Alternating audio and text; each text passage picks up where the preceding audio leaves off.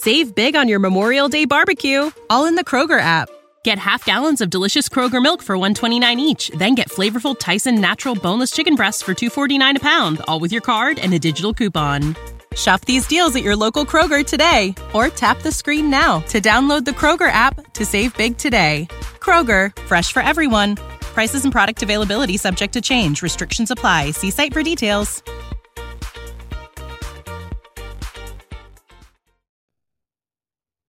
Are you like me and thought one day, I want to start a podcast? Well, it's easy. All you do is go to Anchor FM and sign up for free. Then all you do is you can record from your computer or your phone. And next thing you know, all you do is upload your episode. And then, like magic, Anchor just goes and releases it everywhere to Apple, to Spotify. You name it, it releases it there. It's easy, it's simple, it's fun to use. And like me, I'm not very technical oriented. Again, easy. Not like the rapper, but it's easy if you get what I mean. So again, go to Anchor FM, sign up, and uh, start being a content or podcast creator today.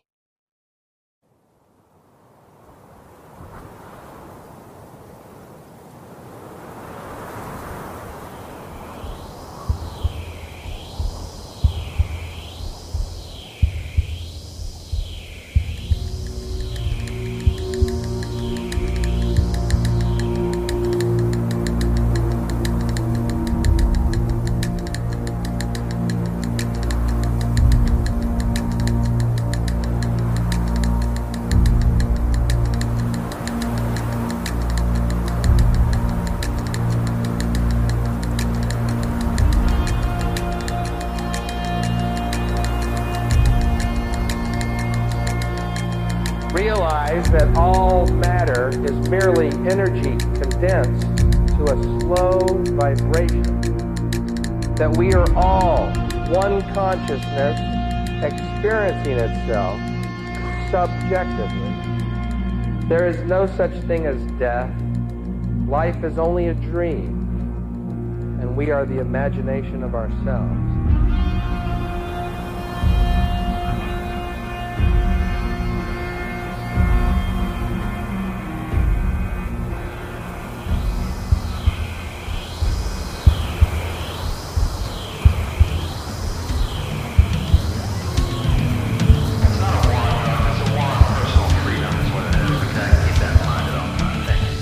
Welcome to My Third Eye, prying open your thought, truth, and reality, questioning everything and anything from conspiracies, cryptic, spiritual, natural healing, and everything else there is to encounter.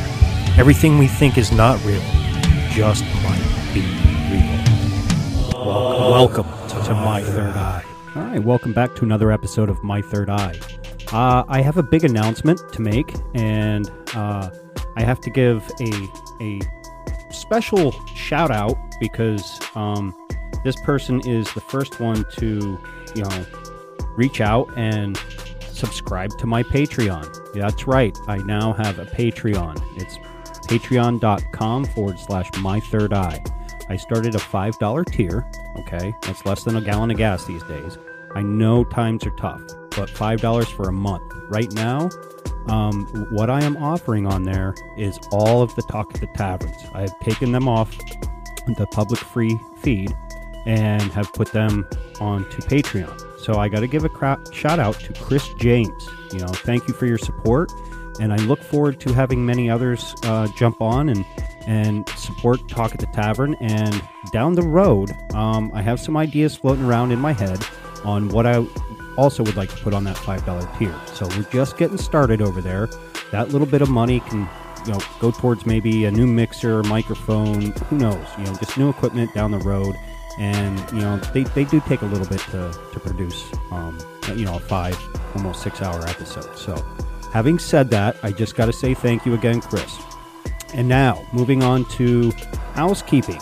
Make sure you go and get your curcumin follow Kelly Fitzshizzle on Instagram, or you can go to kellyjoywellness.com. And I always put all her links in the show notes, so there's nothing to worry. You don't have to write anything down right now. And um, like I said, the stuff is amazing. It's helped me. Uh, no pain. Inflammation's gone all over my body, even places I didn't even really know I had inflammation. And uh, yeah, I, I, can't I can't support this product enough. Um, I'd also like to uh, let you know if you have any ideas for for shows, um, content, you know what you'd like to hear. Email me, my third eye podcast at gmail.com. Or you can find me on Instagram at my third eye podcast. Uh, go to Telegram. Uh, the channel's growing slowly. and what did I, I wanted? To, yeah. Uh, lately, uh, the chats have been good in there. So uh, go to t.me forward slash my third eye pod. Um, I'm on Twitter, my third eye podcast, and Facebook. Uh, but make sure you go to YouTube as well. Hit that like and subscribe button. The more subs I get, eventually um, I can grow that even more. Uh, but I want to thank everybody that's supported me over there so far. Uh, I love you. I love you. I love you. I can't. I can't thank you enough. But my third eye podcast on YouTube. Now, having said that, this episode we're going to get a little esoteric with Esoteric Eddie. Uh, we're going to go down the uh, the origins of his book and uh, where who he thinks uh, Satan really might be. So sit back, enjoy, Thank you again for all the love and support. And don't forget to go to patreon.com forward slash my third eye podcast. Sign up for $5. You won't be disappointed. And thank you again.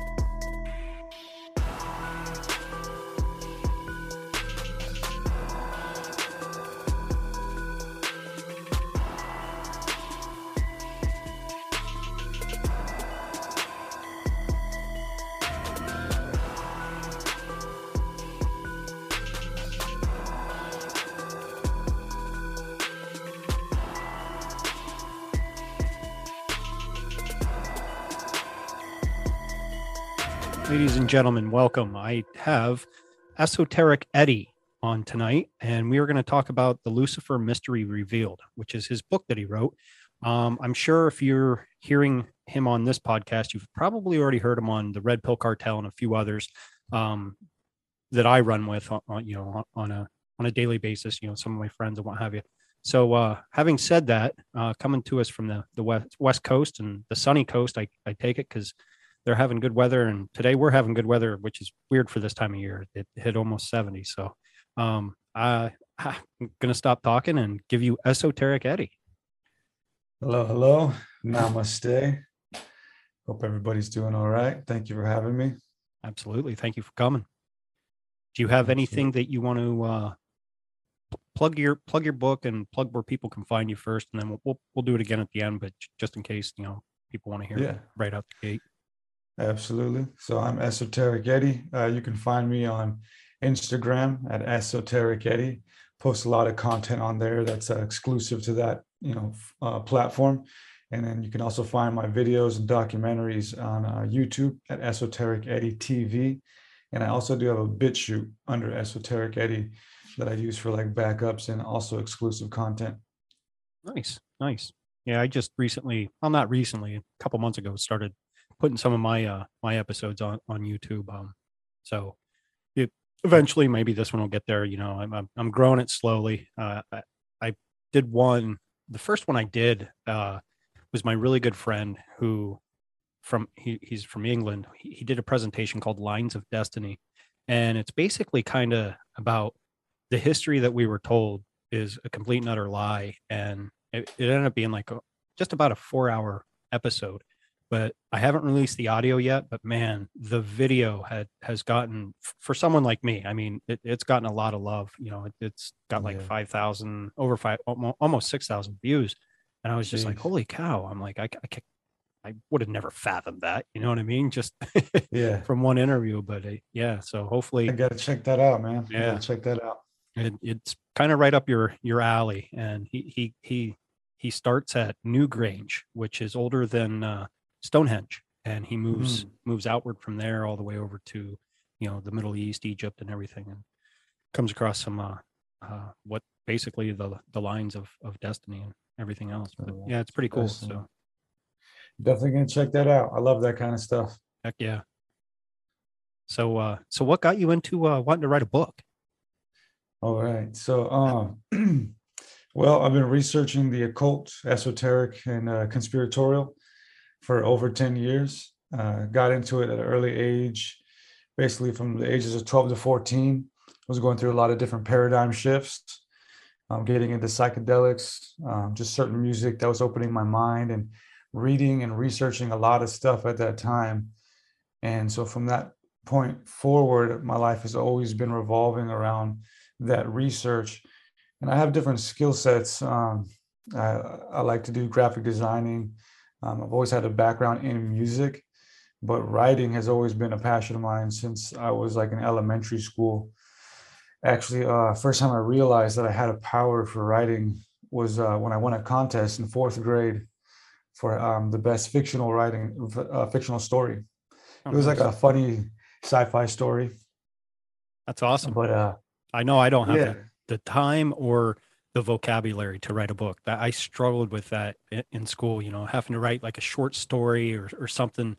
You know, off the top of my head, and I just it just wasn't in me. You know what I mean? I'm creative in other ways, but I, I just I did not have that in me, and I and I admire people that that do, like you know, such as yourself um, I do struggle with, uh, you know, trying to sit down and read a book, you know, because, you know, doing a podcast and working full time, you know, it's just hard. So I, I, I gotta, I gotta start downloading some audio books and, and listen to it that way because I'm fortunate enough that I can either a listen to an audio book or a podcast while I'm at work. But um, do you have plans on putting yours into audio form at all?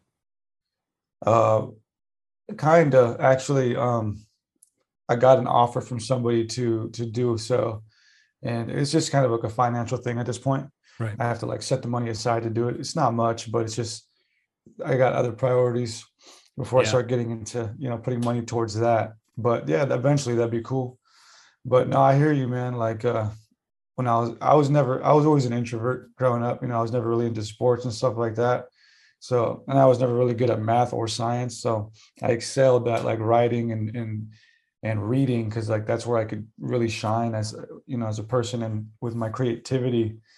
But uh, so I always had that going on, and then um, throughout my life, you know, teens to early twenties, I had made different attempts as an artist to uh, express and present, uh, express and present, you know, the information that I had. I went through variations of different names and, and artist aliases, but uh, right around the year, uh, the age of 25, which was two years ago for me, two to three years ago for me, um, I decided to kind of revamp myself as an artist and a scholar. And then that's when I dropped like Esoteric Eddie and Esoteric Eddie TV. And then I decided to write the Lucifer Mystery Revealed around that time.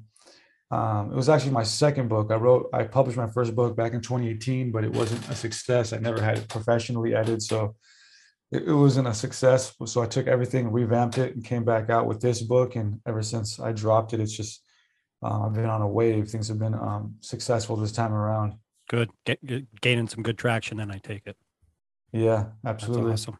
That, that, that, I'm proud of you, man. That that that's awesome. Because, like I said, I could I can't do it. Um, so and that's why I have a podcast. I have to have people like you come on and blow my mind, open my third eye, and and and you know my my listeners and everybody else. You know, just to get a different outlook on on on what we've been taught, what how we think, what we're told to think, and e- even obviously down to religion. You know what I mean? I, I think, you know, I, I don't want to offend anybody, but religion's been corrupted for for thousands of years. You know, either by you know Constantine or or you know King James or whoever, you know, and, and that's just Christianity. I mean, you, you can take that with uh, Judaism and, and Islam. I'm sure it, it went through the same you know corruption and and retellings to to fit a certain narrative so yeah man religion is the corruption yes you know but no i feel you i mean i grew up in a in a christian home christian and catholic so I understand that point of view. And for a time in my life, I was a bit indoctrinated in, in that institution, mostly through the fear aspect of it. You know, growing up, um, was fearful about like the devil and hell and demons and that whole stuff. But the Bible and the stories intrigued me. And um, once I started looking into like conspiratorial things and started realizing that the government was lying to us about certain things and that our history was taught to us with a certain narrative then then eventually I got into the religious side of it, and then um, just kind of took off from there and saw how all of it kind of ties in. And uh, the book that I published, the Lucifer Mystery Revealed, it's it's an academic perspective on the historicity of Lucifer within the church and the occult. So I try to write it as dry cut as possible, just to present some facts that I thought were unique and useful for anybody on this journey to truth. And basically what i do in the book is i, I take you through a journey uh, and show you how the concept of lucifer has progressed from its inception and onward. Okay. Yeah because i it's been it's been probably close to 15 or plus years that i read the bible cover to cover. And you don't you don't see lucifer or satan mentioned maybe more than three times if that in the whole entire bible and but yet it's it's been brought to this big focus and, and fear that if you don't do this, you're going to be punished. You know, if you don't do this, you're, you're going to hell. And it's like, well, I understand kind of how they're coming at it, but at the at the end of the day, it's like, well, why would I want to worship a god out of fear, uh, in hopes to go to a place that that that has great, you know, endings and what have you. And if I don't do that, I'm I'm to burn in a lake of fire and and and brimstone. And it's like I, it it never really made all that much sense to me. Yeah and there's a reason for that. A lot of uh, what the pastors or priests or televangelists are you know up there preaching and, and shouting at us is really their own it's their own version of it. It's their own um, you know motive and the motive is always the same you know it's just keeping keeping people in seats you know, mm-hmm. and, and, funding that money towards their church and the organization because that's their job. I mean, you rarely find any priest or you know who's doing it for free. No. Right. I mean, that's their job. So they need to get paid. They need to feed their family too. So um, it's just, just we're caught in this um, vicious cycle of corruption, you know. And uh, so what I found, I guess we can kind of just get into it as far as the the subject matter of the book, and we can go from there. Let's do it. Um, but I do mention uh, some corruption within the church and like the Inquisition, and we might get into that later. But what I found when I started researching the historicity of Lucifer was fascinating. And before I started writing the book, I kind of already knew who Lucifer really was. Um, and most people in, in the truth community uh, can, uh, you know, assume, uh, guess who that is, you know, speculate who that is, and, and I'll review that, you know, later on. And but uh, so I already knew who Lucifer was, but I just wanted to put all the pieces of evidence together so that I could put it in a book. But I, I stumbled upon a lot of things that I didn't know. Now, so like you mentioned, Lucifer is actually only uh, used once in the King James Bible, the English version. And it's used in Isaiah 14 12, which is the famous, Oh, Lucifer, how art thou fallen, etc. Um, but how it got there is interesting. So we went through a progression of translations, starting from the Hebrew to the Greek to the Latin and then to the English. Now, originally in, in the Hebrew, where we would see Lucifer today, Lucifer, son of the morning, we would see Hallel ben Shahar. Uh, Hallel was a name for a specific old old world deity, an old Canaanite deity, which I'll get into and then Ben, of course, is you know uh, Hebrew for son, so it's Hallel, son of Shahar, and Shahar was also the name of an old Canaanite deity. But Shahar uh, means it's a, the dawn or morning, right? So that's where we get the Lucifer, son of the morning. Hallel, although it was a name, the meaning of the name is is bright. So it's like naming somebody bright or shiny, right? And then so from the Hebrew we went to the uh, sorry the Greek and in the Greek, where we would see Lucifer, we would see phosphorus, which is a proper translation. It means, you know, bright. It can mean fire. And then in the Latin is where we first see the word Lucifer, because Lucifer is a Latin word comprising of two root words, luz or lux, light, and then fere, which means to bring or to hold, which is where the occult got their idea of Lucifer being, being the light bearer. Um, but in the Latin, Lucifer was used multiple times and it was used as a lowercase um, adjective. And then once we went to the English, it got translated improperly as a pronoun or name with an uppercase in the famous Isaiah 14:12 verse. Now, a couple other things that uh, make it more interesting are that when Isaiah, the excuse me, the, the prophet and scribe who was writing this, wrote it, he wasn't writing about a specific deity. He was actually writing um, some polemical prophecies uh, against the Babylonian kings. Because Isaiah was writing this around 600 BC, right around the time that the Babylonians were coming down on Judea to take them captive. So he was prophesying and um, insulting and condemning these Babylonian kings through his, you know, metaphorical language, saying that um, eventually they would meet their downfall. And he used an old world uh, story or tale and some metaphors. So in the in the 30s, we uncovered um, some old Canaanite texts by the name of the Baal cycle text. And in those texts, we see um, different stories and of the uh, Canaanite god Baal, right? Because in the old world, prior to Judaism being the, mon- the, the monotheistic religion that we know of it as today, in its early formation, its pre-exilic formation, it was borrowing from the old world of polytheism, of polytheism. And in that uh, old world pantheon, we had El, who was at the head of that pantheon, and then Baal was kind of like a, a an also a superior deity. And in so in these Baal cycle texts that we found, we see Baal journeying, doing all these different things, just kind of like setting up his dominion for power, because um, the Babylonians would uphold him as like the new god, and all the old gods would kind of get kind of just get like washed away. But in one tale in particular, we see um, Hallel, the deity that uh, Isaiah mentioned. He's not known as Hallel in those texts, but he's known as Athtar. And we know it's Hallel because Athtar is the son of Shahar in those texts. And Athtar is actually represented um, by the planet Venus, which is another um, layer to this whole Lucifer thing that Isaiah was, was mentioning. Because Hallel means bright, but it can also mean Venus just as Athtar can, uh, is represented by Venus. And Athtar is a later male version of the Astarte or Ishtar or Sumerian Inanna, whom all were also represented by Venus. And Venus, as we know, is uh, the brightest celestial object in the sky preceding the sun. So, what Isaiah was saying is to the Babylonian kings is that um, you are like Hallel, you are like Athtar. And uh, the reason being is because in one of the Baal cycle texts, we see Baal step down from his throne and then the gods conversing as to who's going to rule in his stead. And uh, Athtar or Hallel decides to step up to the, the uh, opportunity and he tries to sit on the throne. But in the text, he realizes he's literally too short for the throne. Mm. He he's not fit to rule. So he steps down and then goes back to doing what he does.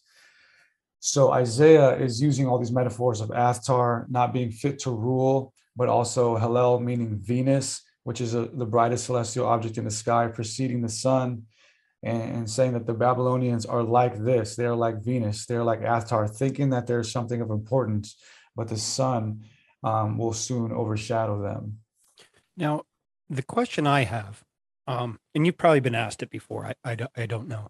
Um, like I said, I've I've only ever listened to your interviews on on my friend's podcast. You know, Matt T from the Great Deception, um, Red Red Pill Cartel, and a couple others. But uh, why would you associate okay Satan or Lucifer as someone bad? Yet he's supposed to be the morning star, someone bright, someone shining, someone. If you if you describe somebody in in in that way, to me as a, simple simpleton that would mean, oh, this guy must be of something great. You know what I mean? You, you, they're not describing him of doom and gloom and and and this and that. You know, he's a bright morning star. He's he's Venus before the sun even rises and, and everything else. So how how did it get how did it get construed to, you know, he, he's this evil evil dude? Yeah, great question. Um, so of course Isaiah, when he Isaiah was the cause of all of this initially, right? Because he wrote the Hallel Ben Shahar verse, and that which eventually got translated to Lucifer. But again, he was using that as a metaphor towards the Babylonian kings, you know, prophesizing their downfall. But um, as uh, the early church was forming in the Western world, you know, there some of them were some of the early philosophers and church uh, fathers were were looking at these texts and trying to understand them. And uh, one of them in particular was Origen Adamantius. Origen Adamantius, he was uh, in the second century um, Common Era. He's considered one of the earliest church philosophers and fathers, and he was later deemed a heretic for his ideas, for some of his ideas. And he was one of the first people that we can um, see that wrote about Lucifer. And uh, I have a quote here from his book called uh, De Principiis, written in the second century Common Era, saying that we are taught as follows by the prophet Isaiah regarding another opposing power who formerly was Lucifer. He might show by this that he had been at one time in heaven and had enjoyed a share in that light which all the saints participate. So here, Origen, Origen Adamantius is starting to set up the idea um, that Satan might have been one of God's angels by the name of Lucifer, who was later um, who later fell and became disheveled. Now, uh, a lot other church fathers, though, uh, or church philosophers, saw this and knew it was an error. For example, uh, the Protestant reformer Calvin, in the sixth century, wrote about this mistranslation, and I have a quote here, and I'll just read one part of it. He said he's saying that um, the whole what does he say here? He says, It was an, a gross ignorance to imagine that Lucifer was the king of the devils and that the prophet Isaiah gave him this name. But as these inventions have no probability whatsoever, let us pass by them as useless fables. So throughout the church, you have some people who, who looked at the Isaiah verse and said, Oh wow, like this, this is profound. You know, Isaiah is telling us that there's this character named Lucifer. He must have been an angel who fell down and is now transformed into the devil. And then you have other people in the church that saw this and knew it was a translational error, like Calvin. And uh, so over time, I think they both, the devil and Lucifer, kind of just got lumped up into this one character. We we kind of weaved the narrative, and in the church, they use different verses in the Bible to kind of like create this concept and narrative. Like there are certain verses in the Bible that talk about um, all of God's angels are in the heavens and they sing. So some people say, oh, Lucifer was the angel of music. You know, you hear that a lot. So people take take these little tidbits of verses throughout the Bible and, and kind of put them together to weave this storyline of Lucifer being this beautiful angel who fell down and then became Satan. But the Bible doesn't say that anywhere. It's not an actual story. It's just a concept that we've constructed. Right. And and you talk to different Christians and and they'll say, "Oh, he was the most beautiful angel, you know, in heaven." Yet he's always depicted as this this horned demon looking creature and it's like where are you guys getting all this? Because that's what i where i really struggled when i when you know and, and at, at one time you know i guess once you're saved you're always saved if you, if you believe in that. Um i i did accept that. I was baptized in in the middle of january in the susquehanna river um here in pennsylvania. However my journey in the past few years after getting into podcasts and hearing different uh ideas and and uh, research such as your own, I begin to question where I am. You know, I, I am more into spirituality, but I haven't gone 100% into that. Um, I'm I'm kind of teetering on the lines of like heathenry with uh, Norse pagan you know, myth, mythology and what have you. And you go back to the Bible and you hear you you hear other people um, break down Revelation, and eh, to try and take that book literally is you can't. Um, and then you hear some people say, well, that was written um, when Nero was the the emperor of Rome, and he was writing about you know of the time. and, and and everything else. Is, is that something that you found kind of in in in your research as well?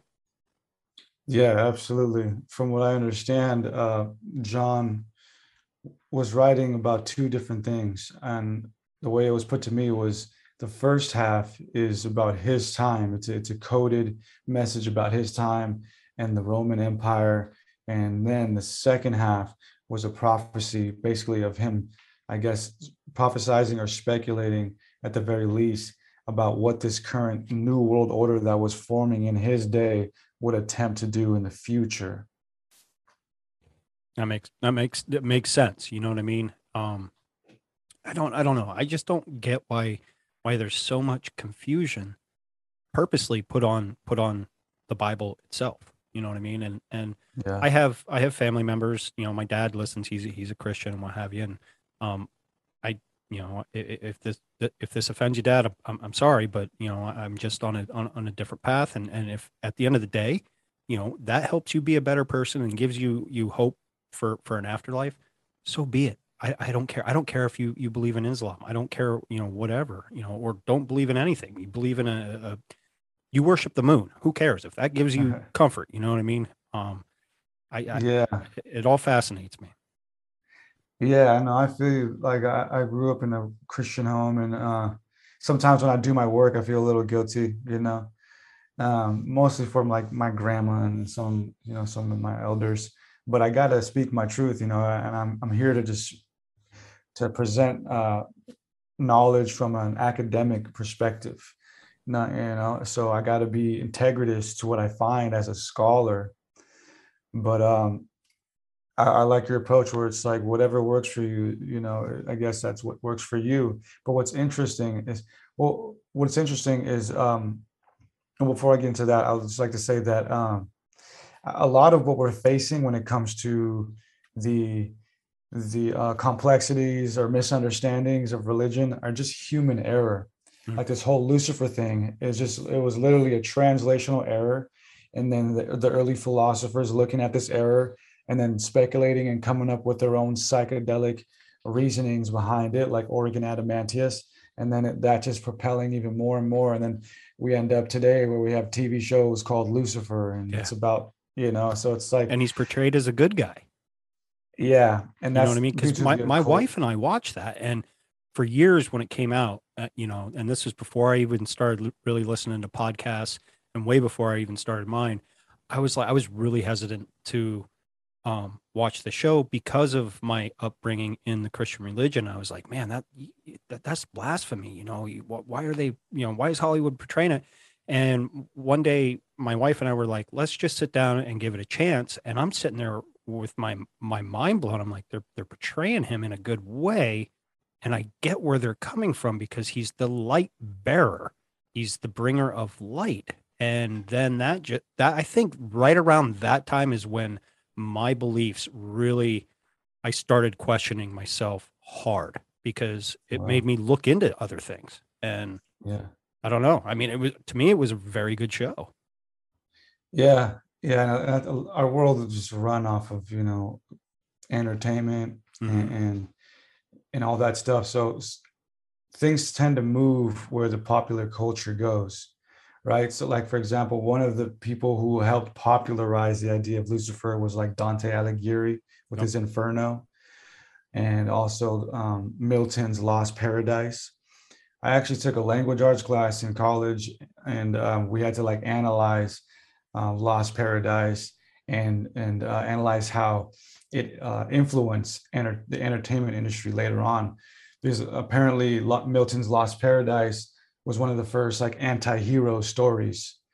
And uh, in today, in, in old media, like I don't know, 50s and 60s, apparently, you know, heroes were heroes. They were good guys all right. you know, through and through. It was easy to distinguish the good guys from the bad guys but later on media started to get kind of like start to blend the the lines between good and bad. And then eh, we see like a, a, an influx of all these anti-hero characters. And apparently in the language arts class that i took our teacher was showing us how all this anti anti-heroism stems from milton's um, lost paradise. Um, so again things tend to move where like the pop culture goes. So things that are just provocative and, and influential you know mythology starts to get built up around those things communities start to get built up around those things and then sometimes that starts to even change history in the course of history and the way we view it. For example the lucifer tr- translational error you know it was just a translational error but then it became popularized and people were fascinated by it and like oh my gosh there's this being out there lucifer and here we are today. But um what i also wanted to say was that uh you know this is a small world that we live on. Everything's connected. So um, to have that kind of guilt of, of wanting to look into things because we come from a certain you know traditional background be it christian or whatever um, can be pretty you know uh, hindering right to our to our, our growth process. Because um, i have studied islam for example. I study everything that i can. It's just part of my job as a scholar but I've studied Islam, and what I found interesting that I think even the Christian community can appreciate is I believe that uh, that Islam and Christianity have a lot of similarities when it comes to the end times, right? It's like the Christians talk about end times, and the Muslims also talk about the end times, and most Christians don't even know that that Jesus is in the Quran. You know, Jesus is mentioned in the Quran. He's looked at as a, a very highly regarded figure and that the Quran and both Christianity, the Bible, share a similar patriarch. They both see Abraham as their patriarchal um, father. Right. Um, and what's interesting about the end times in Islam is that uh, they also talk about an antichrist, and that his name in the in the Quran is the the Dajjal.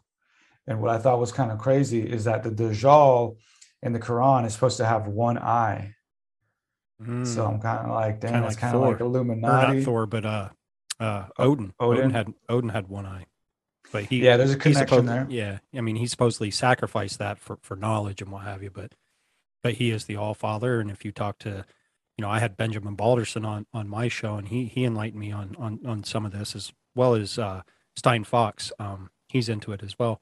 But uh, you know, being the All Father, he's not just he's not the only he's not the only high god like he he can be mischievous he can be evil he can be good you know what i mean so it's it's yeah. very confusing but um yeah, uh, yeah.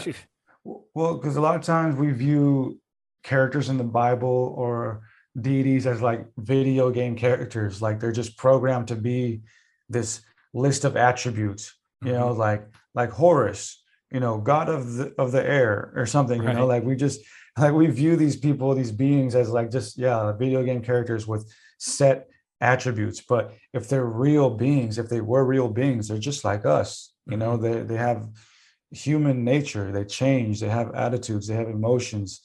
Uh, and that's apparent when we actually read a lot of the old world texts that these gods were just like us. And a lot of some of their downfalls were were pitiful downfalls that any you know human might find. Right now, having looked into many different religions um, that you have, do you find any correlation with even just the Bible or Islam or any of these religions um, associated more with maybe astrotheology or a farmer's almanac type of, of view? And that's what they were originally just written down for instead of belief in a, a you know, maybe a higher being, and maybe that's what it got translated into later. Yeah, I, I have uh, studied astrotheology, not in depth. It's uh, something that I plan on doing later. Uh, my work is primarily just mapping out the mythologies and seeing if there's any truth in those. And kind of car- comparative mythology is mostly what I study and, and, and write about. But I'm familiar with astrotheology um, primarily through Jordan Maxwell. He does a mm-hmm. good job of, do, of uh, presenting that, and of course Santos Bonacci. Yes. But yeah, I mean that's just fascinating, man. And I've yet to touch that because I know once I do, it's gonna like shatter everything else. I know it shattered my mind when when it was presented to me, and I haven't done a deep dive. I've listened to a, you know a few you know lectures and, and and what have you. But again, that's another route that makes sense.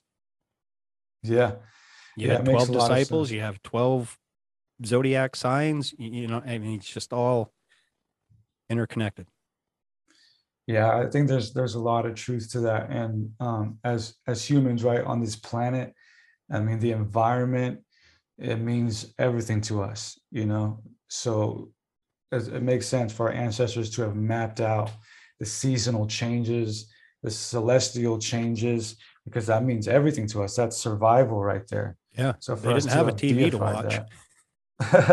or a video exactly. game to play. You know what I mean? That that's that was their TV. Yeah, and, and you know we got to be appreciative of that because they've left us behind so much to to gain from. Mm-hmm. But yeah, there's so many different ways to hit it, man. Like the the mythology, the astrotheology, the metaphysics, the spiritual, the religious, but they all they're all layers. Hopefully, I'm not getting you off off track too much. no, no, it's all good, man. Like I, am willing to talk about anything. I've been I've been talking about the book for the past couple months on plenty of podcasts, so it's actually pretty you know nice to just talk on some other things every now and then. Nice. I yeah, you'll catch me. I'll, I'll I write down like if I think of a question, I write it down and then try to hopefully, it, you know, I, I don't ever intend for it to, well, I do want it to come to be able to be asked, but if it doesn't, it doesn't. You know what I mean? It just all yeah. depends on, okay, I have a question in my head. If it fits into the topic and the conversation, yeah, I'll ask it. But if it doesn't, well, then I guess it wasn't meant to be. Yeah, I'm an open book too. You can ask me anything about nice. my book, my personal life, my beliefs, anything. But, but so let's uh, uh let's get back on track. I, didn't mean, I didn't mean to mean to get you off because the the the whole the whole book that you did, I I do plan on wanting to dedicate some time to reading it one day. Um, yeah, I have my my daughter gets me books and stuff, and I feel bad telling her I'm like, hey, Bug, that doesn't really have time to read a lot of books, but I appreciate it. But hopefully one day, you know, I'll, I'll get to it. She went to uh, Pennhurst um, mm to on a go, ghost tour and uh, back in December on a night tour and she came back and for a Christmas present she gave me a book about about the place and what have you and I, have I've thumbed through it. I just haven't sat myself down and, and devoted the time to hey dumbass just just read it. You know what I mean? I, I don't know because there's times during the day uh, you know you, you, have downtime. Instead of looking on my phone maybe I should be looking at a book. You know what I mean? But yeah. you know we're all human. Yeah. No I, I get you. It's it's tough it's tough. But uh, I am working on actually putting together a, a, documentary on the book, kind of explaining it as well. Oh, that'd be that's awesome. Come, yeah, that's uh, set to release later this month. So sweet. Yeah, let me know what, when you uh, when you release that, and and we can, we can come back on and, and you know just kind of we don't have to do a long podcast on it, but uh, you know just highlight it and get it out there, and you know I'm sure you make the rounds on on everybody else's podcast yeah. as well to to do the same. But I, I, can that's one thing I can do. I can sit down and, and watch a documentary. You know what I mean? Yeah. but but I don't know. I was just never a big book reader. I, when when when you're in school and you're it's you have to read this book. I had a problem with authority when I was younger. I was like, don't tell me what to do. I'm not reading yeah. this. You know what I mean? I think I probably yeah. only read I, I read Aldous Huxley's A Brave New World, To Kill a Mockingbird, and I, that's all I can remember reading in high school. Now, I, I did read a book, a couple books since leaving high school. One was Biohazard, which was really good. It was about a defector that came from uh, Kazakhstan and uh, kind of goes to what's going on today with the the bio mm. weapons labs and what have you. And he just breaks down what Russia was working on, you know, with, with smallpox and AIDS and, and everything else. But it, it, it was a good book. But uh, and, and then the Celestine Prophecy series that, that I really enjoyed that one. It's pretty heavy uh, arsenal there. Yeah, some good books to read. But uh, yeah, okay, okay. So let's see. I guess we'll just kind of move through the presentation here. Sounds good. So, so yeah, so Lucifer was a mistranslation. Mm-hmm. It was uh, perceived as so by the early some of the early church philosophers, and then and then the occult eventually got its hands on this concept.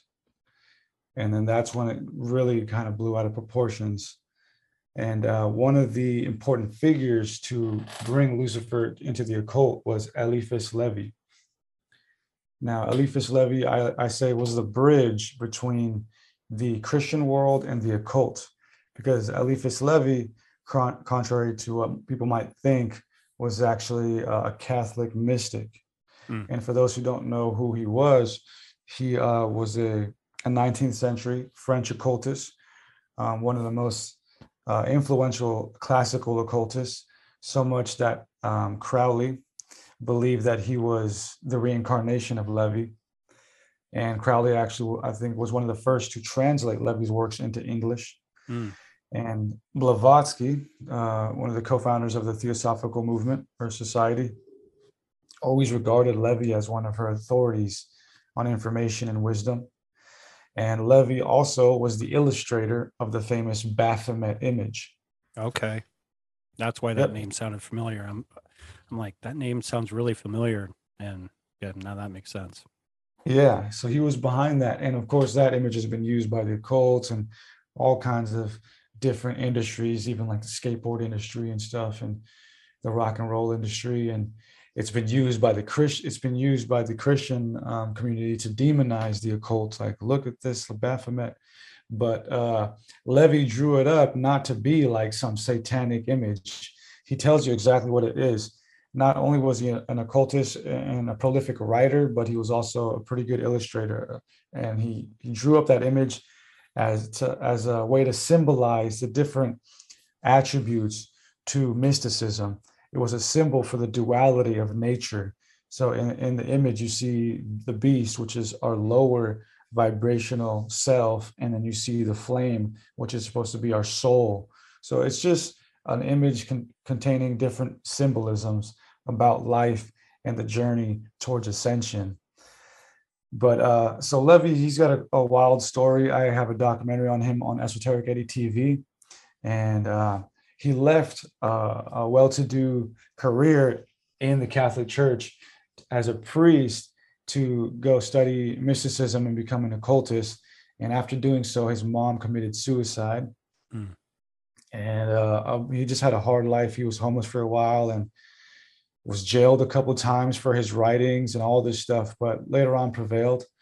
And um, he wrote about Lucifer. That's what I'm eventually getting at. And, and, he was an educated guy, so he wasn't fooled by the, the mistranslation. He knew that it was a mistranslation. He knew that there really never was a Lucifer, but he found um, potency inside the philosophy of Lucifer so he, he, he looked at the philosophy and the concept, and just like the rest of the occultists after him, found you know some significance in the philosophy behind it. So so he bridged that gap between the church and the occult, and then brought that over, and then the Luciferian doctrine started to take hold, which uh, of course is is that the idea that uh, Lucifer was benevolent, that hmm. Lucifer took a risk, that he took a that he made a sacrifice to leave his heavenly abode and to to give us knowledge.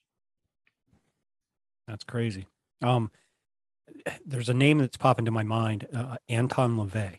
Um, did he did he follow um, Levi's work at all as well, or not? Anton LaVey. So he was the founder of uh, the Church of Satan mm-hmm. and wrote the uh, the Satanic Bible. Right. And I get into him a little bit in the book. And what's interesting about him, he came later, right? Like the 70s, right. 1970s. Levy was eight, uh, um, late 1800s. Mm-hmm. But Levy in, in the Satanic Bible opens up kind of like insulting and condemning all of the classical occultists, even Crowley and Levi. Oh, okay. And he's and what he says, he basically says that they're that they are uh, posers he says that they're lame because in, in one way they're like upholding Luciferian ideals and, and leaning towards the the left hand path of uh, you know free will and, and but yet they're still tied to Christianity. So he's kind of saying that Levi is like a poser, like he's not committing fully to the left hand path by just doing away with with Christ and God. So so LaVey um, did the extreme by just cutting himself off from God and not, you know, being of the light at all and just portraying himself as of strictly of the dark path. Okay. And that's weird how, how you bring, you bring it back to of the light and then he, Lucifer's the, the morning star. Uh, but you know, yeah. And what's interesting um, in the book of Revelations, this is where some people like kind of threw their hands up and thought there was something weird going on in the book of revelations jesus says that he is the morning star. Well, I should say in the book of Revelation. In the book of Revelation, uh, there is a there's a, place where Jesus states that I am the morning star. Well, isn't that really confusing? Yeah, yeah. Because if you were to have, have read that in the in the Latin, you would read, "I am Lucifer." Right.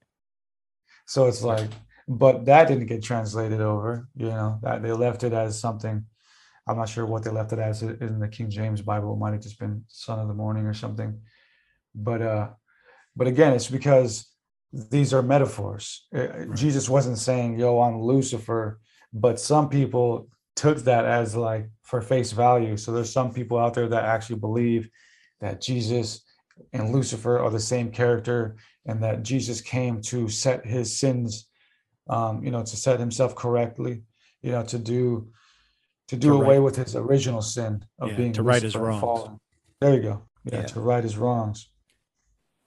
Which is cool. I mean, that's powerful. That's powerful yeah. philosophy right there. Yeah, for sure. Um, it just it just goes into so many mis mistranslations and confusion just over and over and over and it, and it's like I, I kind of look at people nowadays that that change their life and turn it over and start reading the Bible and it's like dude do you know how many times that's been translated and mistranslated and mistranslated and mistranslated that you're not even getting the original or the correct story of anything. Um, just here's the simple, the simplest one. They translated uh, Yeshua to Jesus.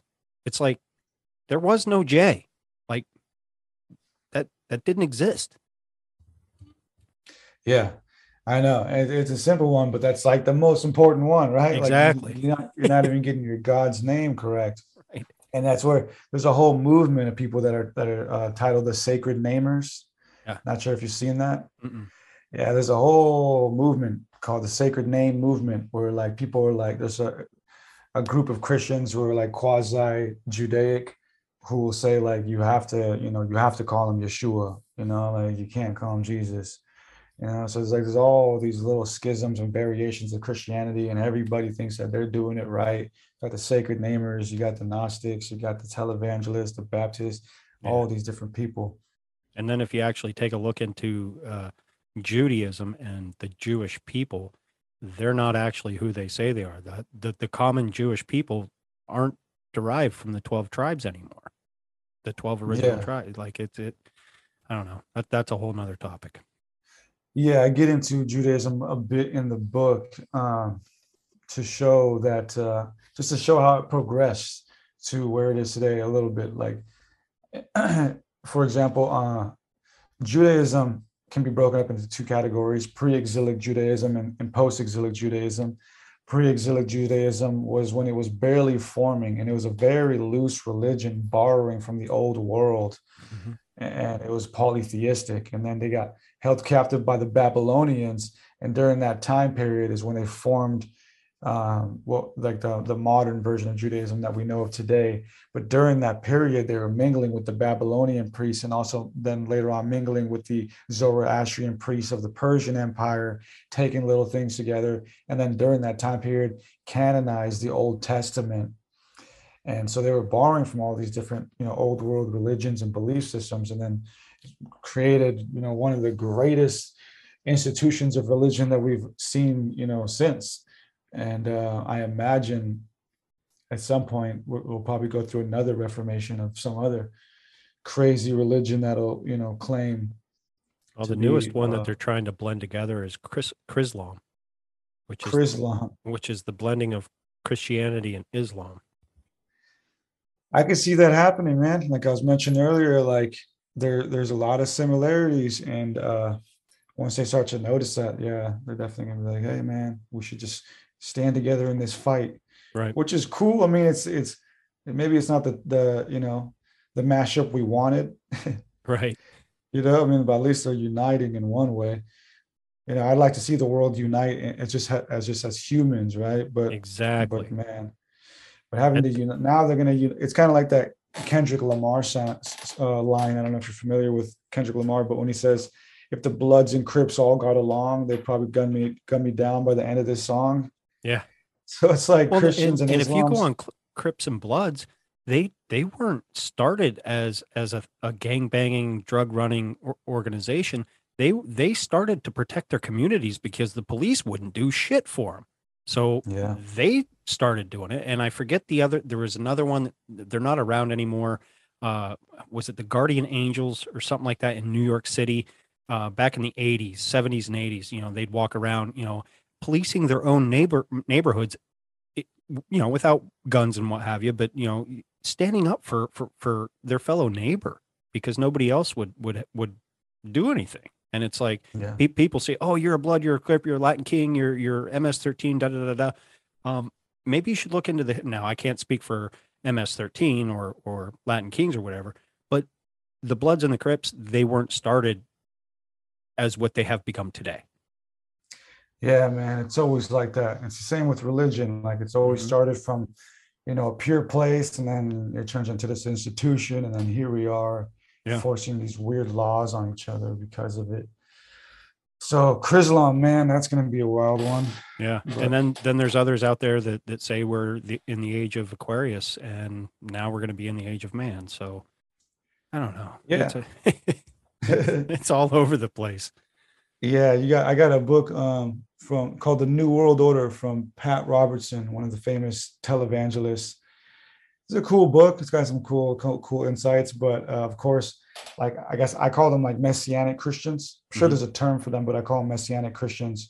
You know, the Christians who believe that everything's a part of like the end times Right. and that we're all just heading towards that. And in that, you know, belief system, they they, they think that the world's going to be deceived into a one world religion, right? So there's that belief that the new world order is going to be installed, and then there's going to be a, a one world religion.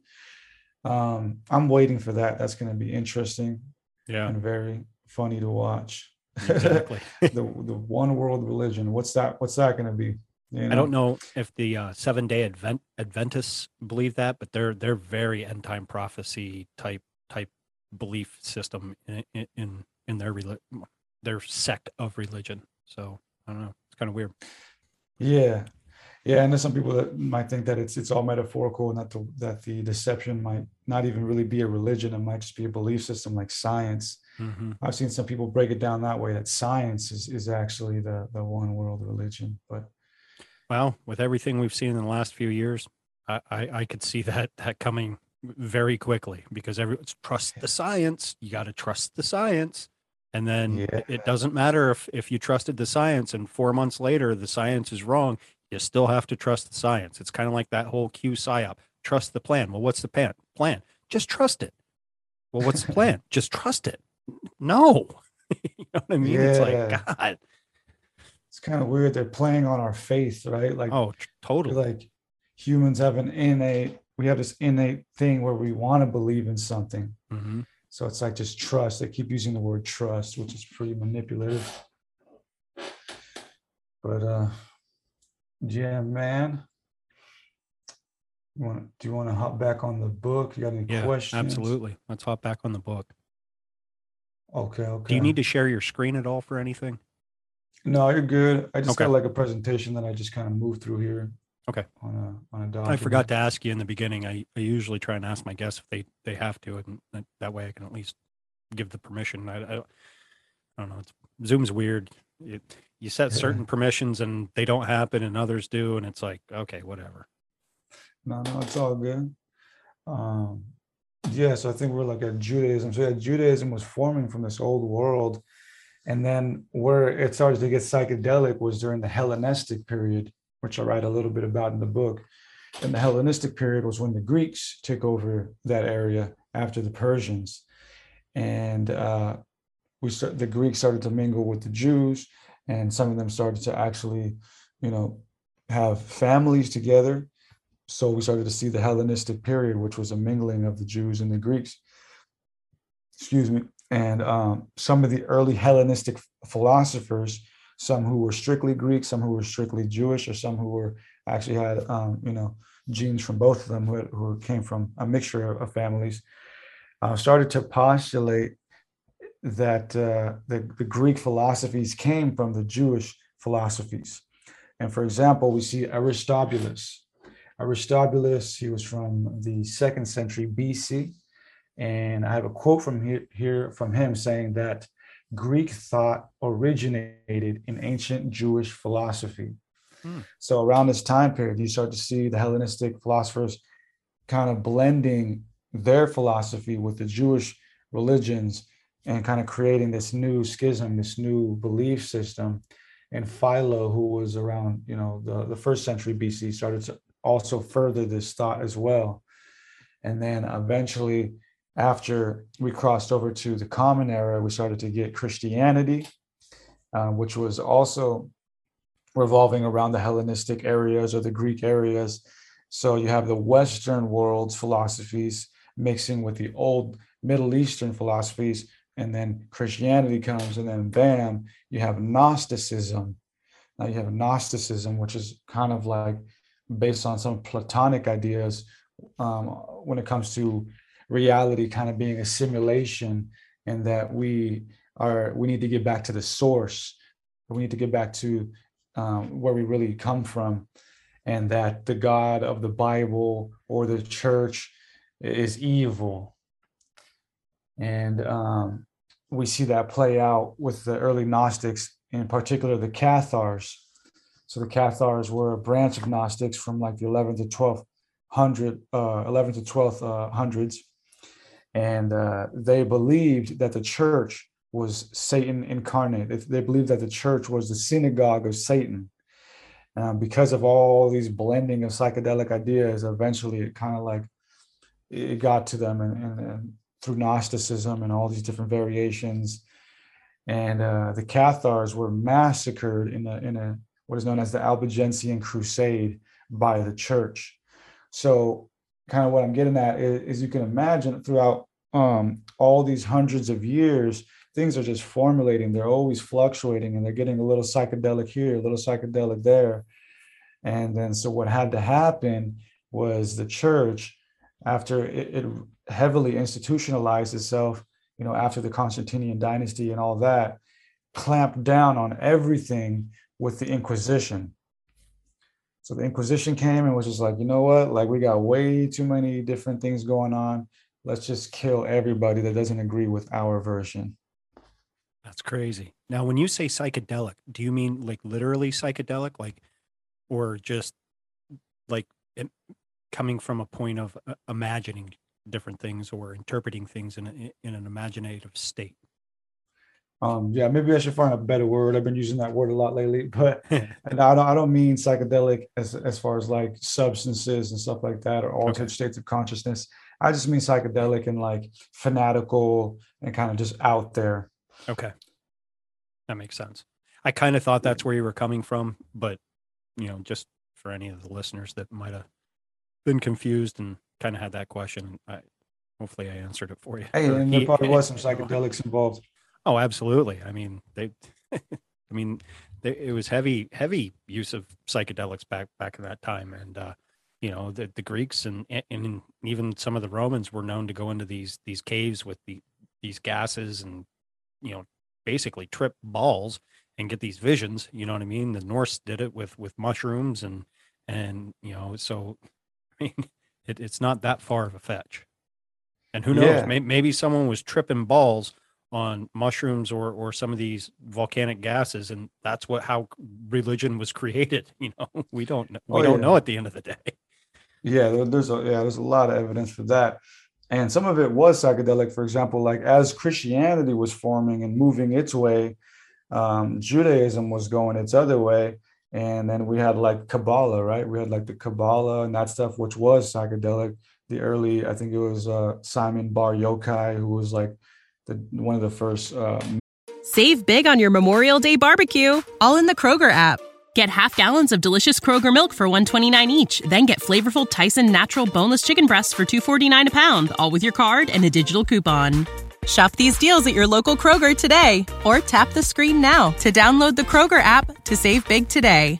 Kroger, fresh for everyone. Prices and product availability subject to change. Restrictions apply. See site for details.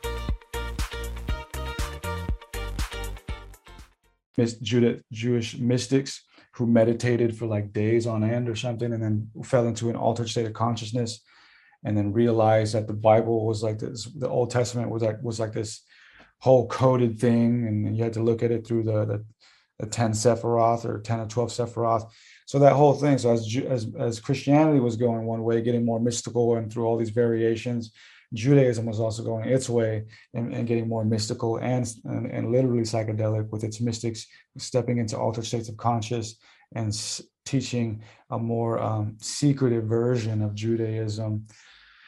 And uh, again, so all those things were happening, and then the Inquisition comes, and just like everybody's a witch now, and everybody's getting hunted down and killed, right. and uh, that created a, a physical, a real tension between the people and the church and also helped fuel the Luciferian doctrine because now people are like, well, the church is Satan, the church is evil. Maybe Lucifer was good. Maybe now we're looking at God in the Bible and and how you know vindictive and strict he was. So maybe the church and the God and Bible, maybe they are the evil ones, and then so on and so forth. The Luciferian doctrine was born. And there's something that uh, um, Barack Obama said, and and when he was president, and when he said it at the time, it didn't set right with me, and only because you know you're indoctrinated to believe all Muslims are bad, the Muslim religion is bad, um, Christianity is the only way, the only light, or Judaism, and what have you. But he had mentioned um, how the Knights Templar and the Crusades happened in, in the name of of Christianity or, or Catholicism. And he mentioned that and i was just like oh that look at that that traitor or whatever to religion. But the more i've li- you know listen to podcasts and listen to people you know such as yourself i think he was kind of onto something because if you look back in history a lot of wars were fought in the name of religion whether it was either persian or you know christianity the, with the knights templar i mean it might not have been christianity at the time i think it was but um you know, Catholicism, you know, Judaism, you know, if we do it in the name of a religion, we're good. You know, it's okay. But if we go out and, and we do it in a way that, that isn't backed by our religion, that's bad. And looking back on it now, I'm like, he he kind of was right. And I didn't agree with a lot of what he said or or you know, most of his policies or whatever, you know, but I've kind of given up on government altogether. Uh, hence government is the virus. Um, uh, but yeah, eh, when, like I said, when he first said that, I was just like, oh, I, like I wasn't like angry, angry, but I was just like, what a dick, you know, how could you do that? And, you know, because America was founded on Judeo Christian beliefs or this and that, but yet yeah. we have religious, it was founded on religious freedoms and this. Eh, so, but I think he was actually kind of correct. And, you know, so many wars, you know, throughout history have been fought in the name of a religion.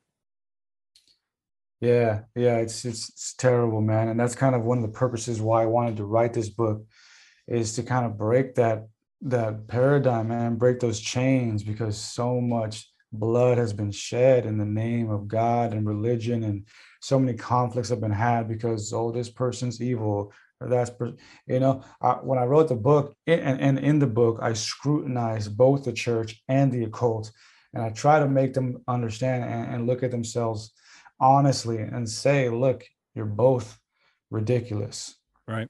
You're both ridiculous because the church, you know, with the whole thing with God and you got to be with God or you're going to hell. And then the occult with, uh, you know, F the church, there's nothing that we can gain from them, you know, just free will, um, you know, and subjective morality. And it's like, cool.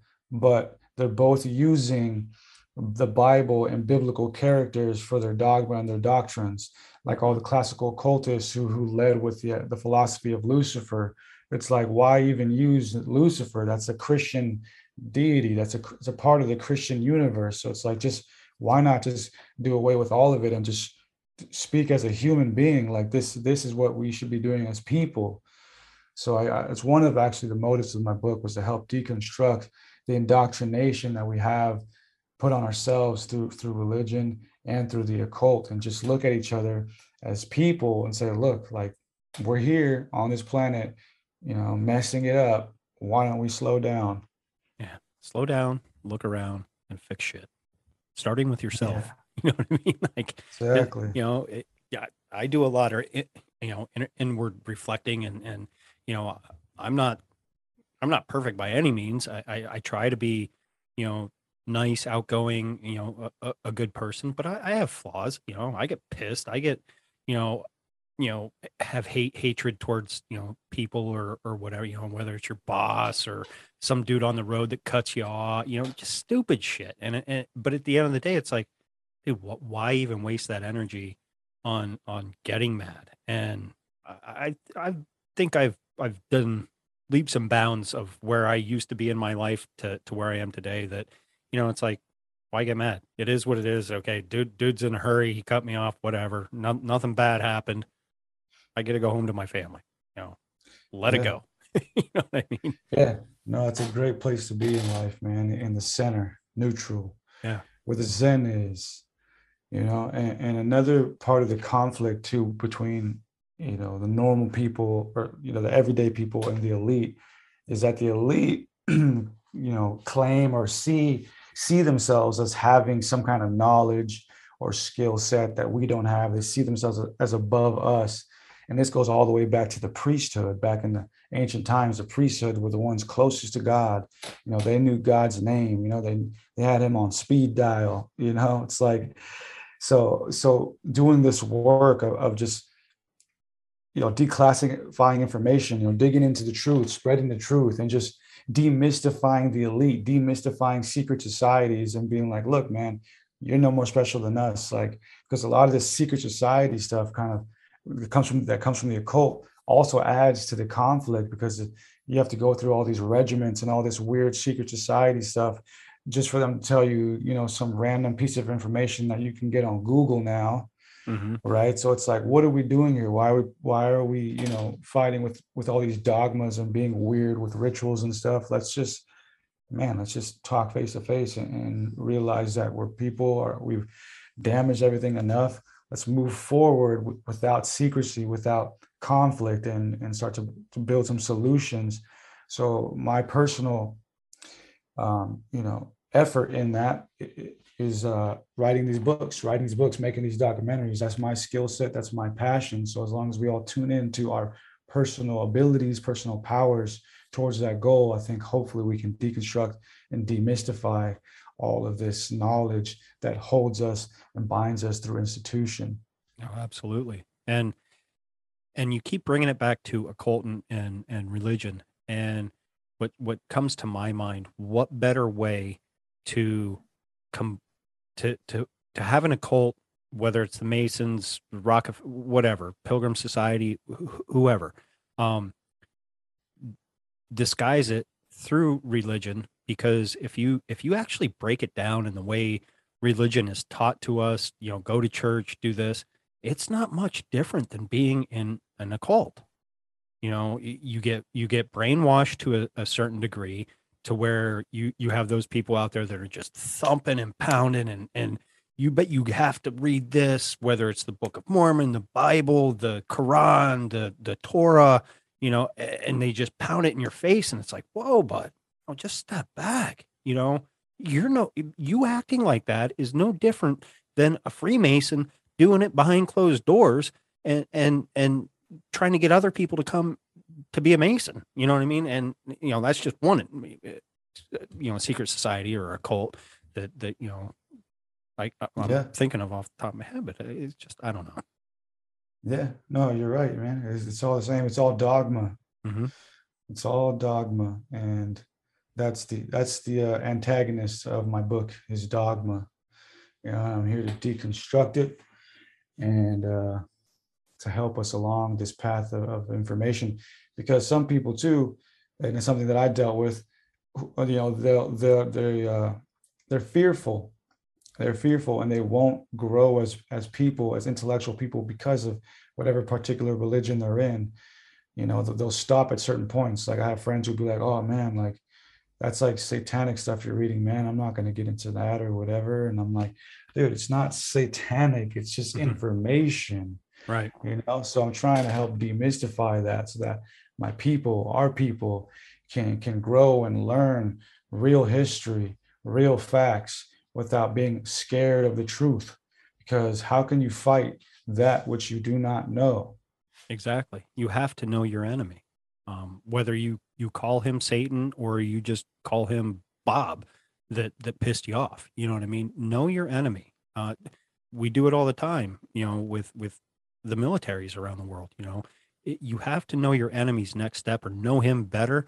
You know, it, and, and that even goes down to something as simple as left versus right in in American politics or politics around the world. It's like, okay, you have the people that are on the left don't want to pay attention to any anything that's said on the right, and vice versa. And it's like, dude, if you guys would just sit down at the end of the fucking day and and talk and realize that you're two wings to one fucking bird trying to get something done how about get the right thing done? You know fuck your fuck your gold line pockets and everything else. Like yeah.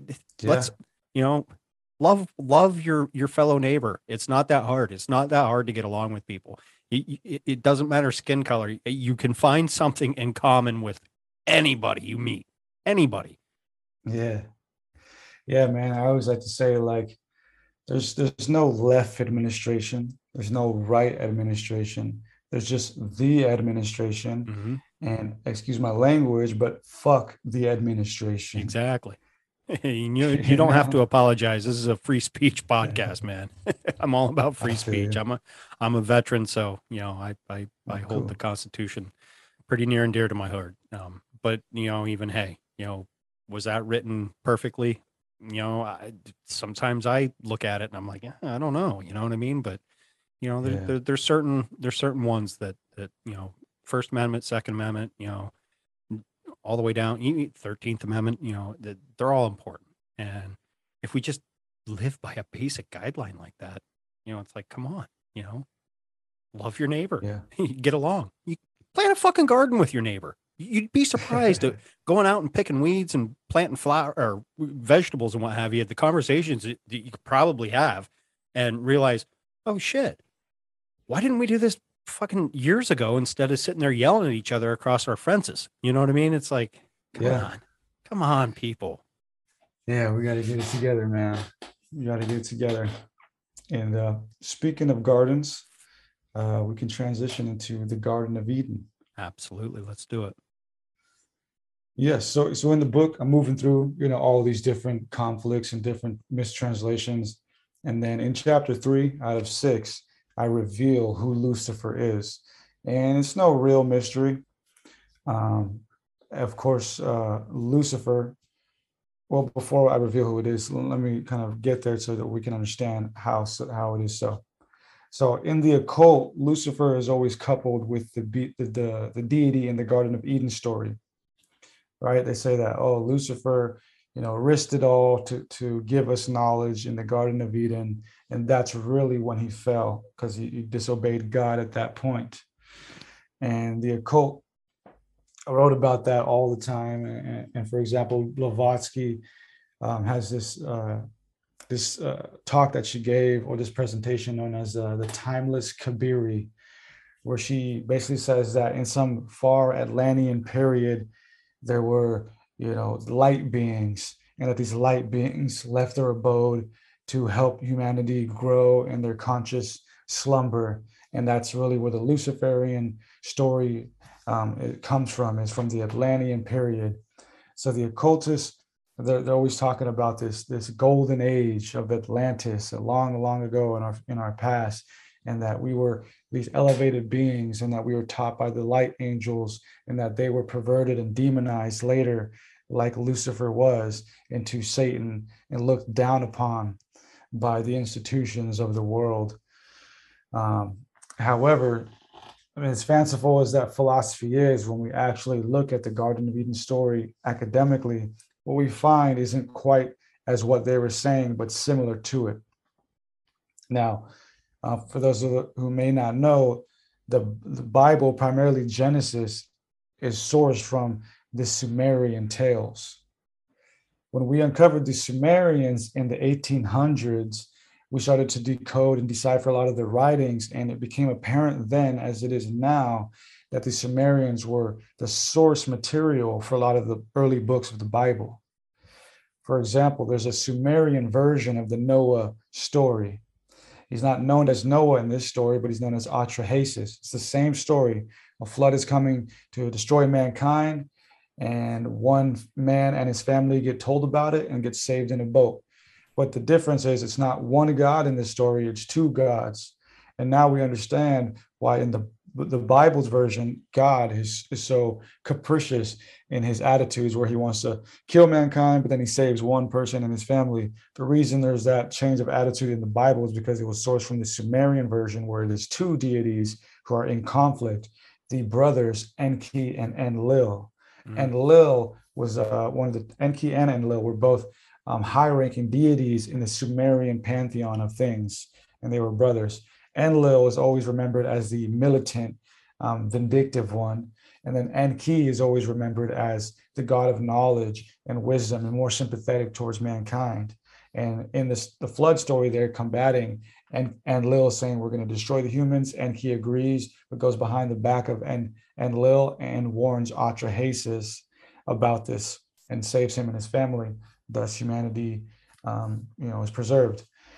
And in the Garden of Eden story, although there's no uh, direct equivalent in the Sumerian tales, there are some tales that are similar to it, which uh, Assyriologists have said are the source for the Garden of Eden story. But nonetheless, we taking that into consideration as far as the Sumerians being the source of a lot of the, the biblical stories and Enki and Enlil kind of being that conflict and that is that has been summarized as one God, we can assume that in the Garden of Eden story, Enlil plays the part of Yahweh in the Old Testament, who places Adam and Eve in the garden and says, All right, do your thing, but just don't touch that thing. And then Enki, uh, being the you know sympathetic, clever one, who says, Well, like, you know, you, you can go ahead and touch that thing. It's gonna have some consequences, but not it's not gonna kill you. And uh the reason why we would speculate that is because En- En- Enki um, is is symbolized by a serpent. He was symbolized by a serpent in ancient times and was always known as the god of wisdom. And uh, I always wondered actually got. I always wondered where they got the snake from. Yeah, well, in the Hebrew, where where we would see serpent, the serpent in the Garden of Eden, we would see the word nakash. Nakash is a playful word. Most of the Hebrew words used in the Bible were used deliberately because of their playfulness, their uh, you know transposable meanings. And the word nakash um, not only means serpent, but it can also mean wise one or diviner. Hmm. And there's an equivalent to that in Sumerian. The Sumerians had a word by the name Ushumgal. And Ushumgal literally means the same thing. It means great serpent or wise serpent. And they would call their deities by this and Enki in particular was an Ushumgal. And um, I, hear, I have a quote here from, from uh, Sir Henry Rawlinson, who was considered the father of Assyriology, the study of Sumer and so on, okay. saying of Enki that he functions as the source of all knowledge and science, and he is figured by the great serpent, which occupies a place among the symbols of the gods. So time and time again, all these early scholars of Assyriology coupled Enki with wisdom and the serpent. And Enlil is always viewed as this militant, vindictive god. So of course, we can assume in the Garden of Eden story again, and Enlil is Yahweh who doesn't want us to progress in, in our consciousness because he's annoyed that we were created to begin with. And there, there are equivalences to that in Sumerian tales. But Enki, who was actually the engineer scientist who created humanity in the Sumerian tales that we can read now physically, had sympathy for us and in his creations. So time and time again would, would stop by and, and, and update us with knowledge and help us in our conscious um, upbringing. So in the book, um, I reveal that Lucifer, if there ever was one, was nonetheless Enki. Makes sense. Um, where does the Epic of Gilgamesh fil- fit in? Because I know the Epic of Gilgamesh was written before the the the Noah flood story, and I'm thinking after the Sumerian story somewhere. if I'm not mistaken. I might have that wrong. Yeah, I don't have the dates off the top of my head, but um, I do know that the, that Gilgamesh is considered the oldest epic right. known to man. Not the oldest writing per se, but the oldest epic, the oldest okay. story. Um, but what I can say is that in the Gilgamesh story, when, when he, he's a king, right? He's a king and he's a very obnoxious king, and people are kind of bummed out about how obnoxious he is. He's taking everybody's wives and their money and stuff.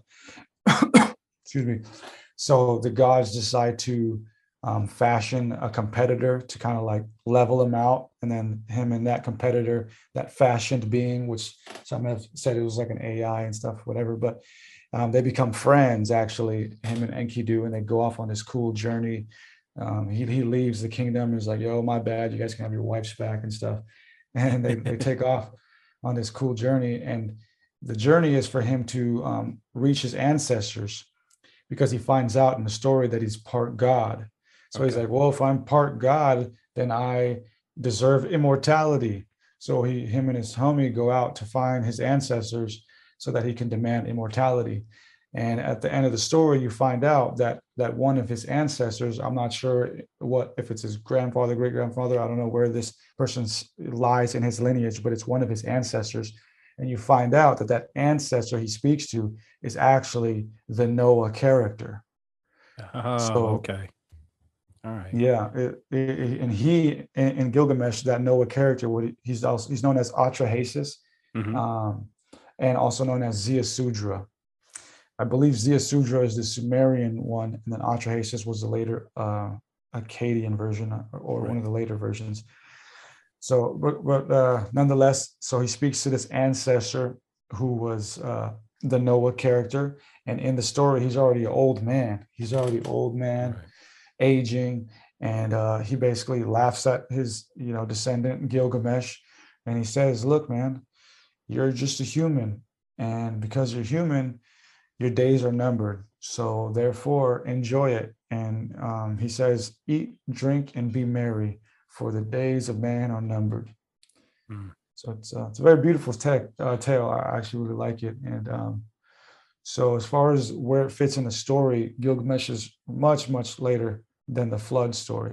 Okay, because I, I was always under the assumption people I don't know there was documentaries or, or people claiming to be scholars saying, "Oh, Noah's flood was was based off the Epic of Gilgamesh and this and that," and uh, it's kind of why I asked the question because uh, lately I'm I'm kind of getting a like like how you just you know describe it to me a, a different story that it actually came after Noah and what have you. But going back to the Garden of Eden um, with Enki and Enlil, where where does Lilith come into play?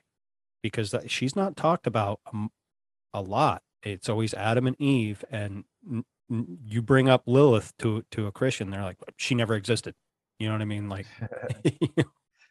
yeah, yeah, it's something I hear hear about a lot. I haven't studied it extensively. Another thing on my long list of things to study. But uh, from my understanding, Lilith, Lilith stems from the Sumerian Inanna. And Inanna um, is also the, the goddess Astarte, the uh, goddess Ishtar, the goddess Aphrodite, and Venus, and the and was actually one of the the attributes that Lucifer was later formed out of. So in a weird meta way, um, Lilith is Lucifer in a weird way, but uh, but uh, yeah, so Lilith was Inanna. And Inanna in the Sumerian tales, she's, I believe, the granddaughter of the head of the Sumerian gods known as the Anunnaki. Mm. And Inanna in the Sumerian tales was a very warlike uh, goddess. She's always remembered as being busty and lustful. Like a lot of figurines of her always has, she always has like a big butt and you know big chest. So she's always remembered as like this sexy, um, character, but also very uh, ferocious and warlike and, and, and commanded armies and stuff like that. But was a granddaughter of the of the head of the Anunnaki and was always demanding like power and land and in the Sumerian tales. So a lot of that probably played a part as to why she would later be known as Lilith, the demon. Uh, yeah, because there's certain there's certain stories out there that that Lucifer uh, tempted Eve with uh, with the with the forbidden fruit because God killed Lilith and and then he made Eve in the exact image of Lilith and and and Lucifer was supposedly so in love with Lilith you know you know she, she was the most beautiful thing. And it kind of fits into how, how you were saying that you know you know she was busty you know big booty you know just the perfect woman what have you. Um and then but I, I, I don't know like, like it's like what do you believe you know what I mean at the yeah. end of the day it's like it. Yeah. Yeah, I mean, in my honest opinion, we're dealing with a lot of just myth and a lot of mistranslation of myth, mm. and then just a lot of outright fantasy. You know, a lot of of the early church fathers or even like mystics of, of before Judaism just literally wrote like their versions of things.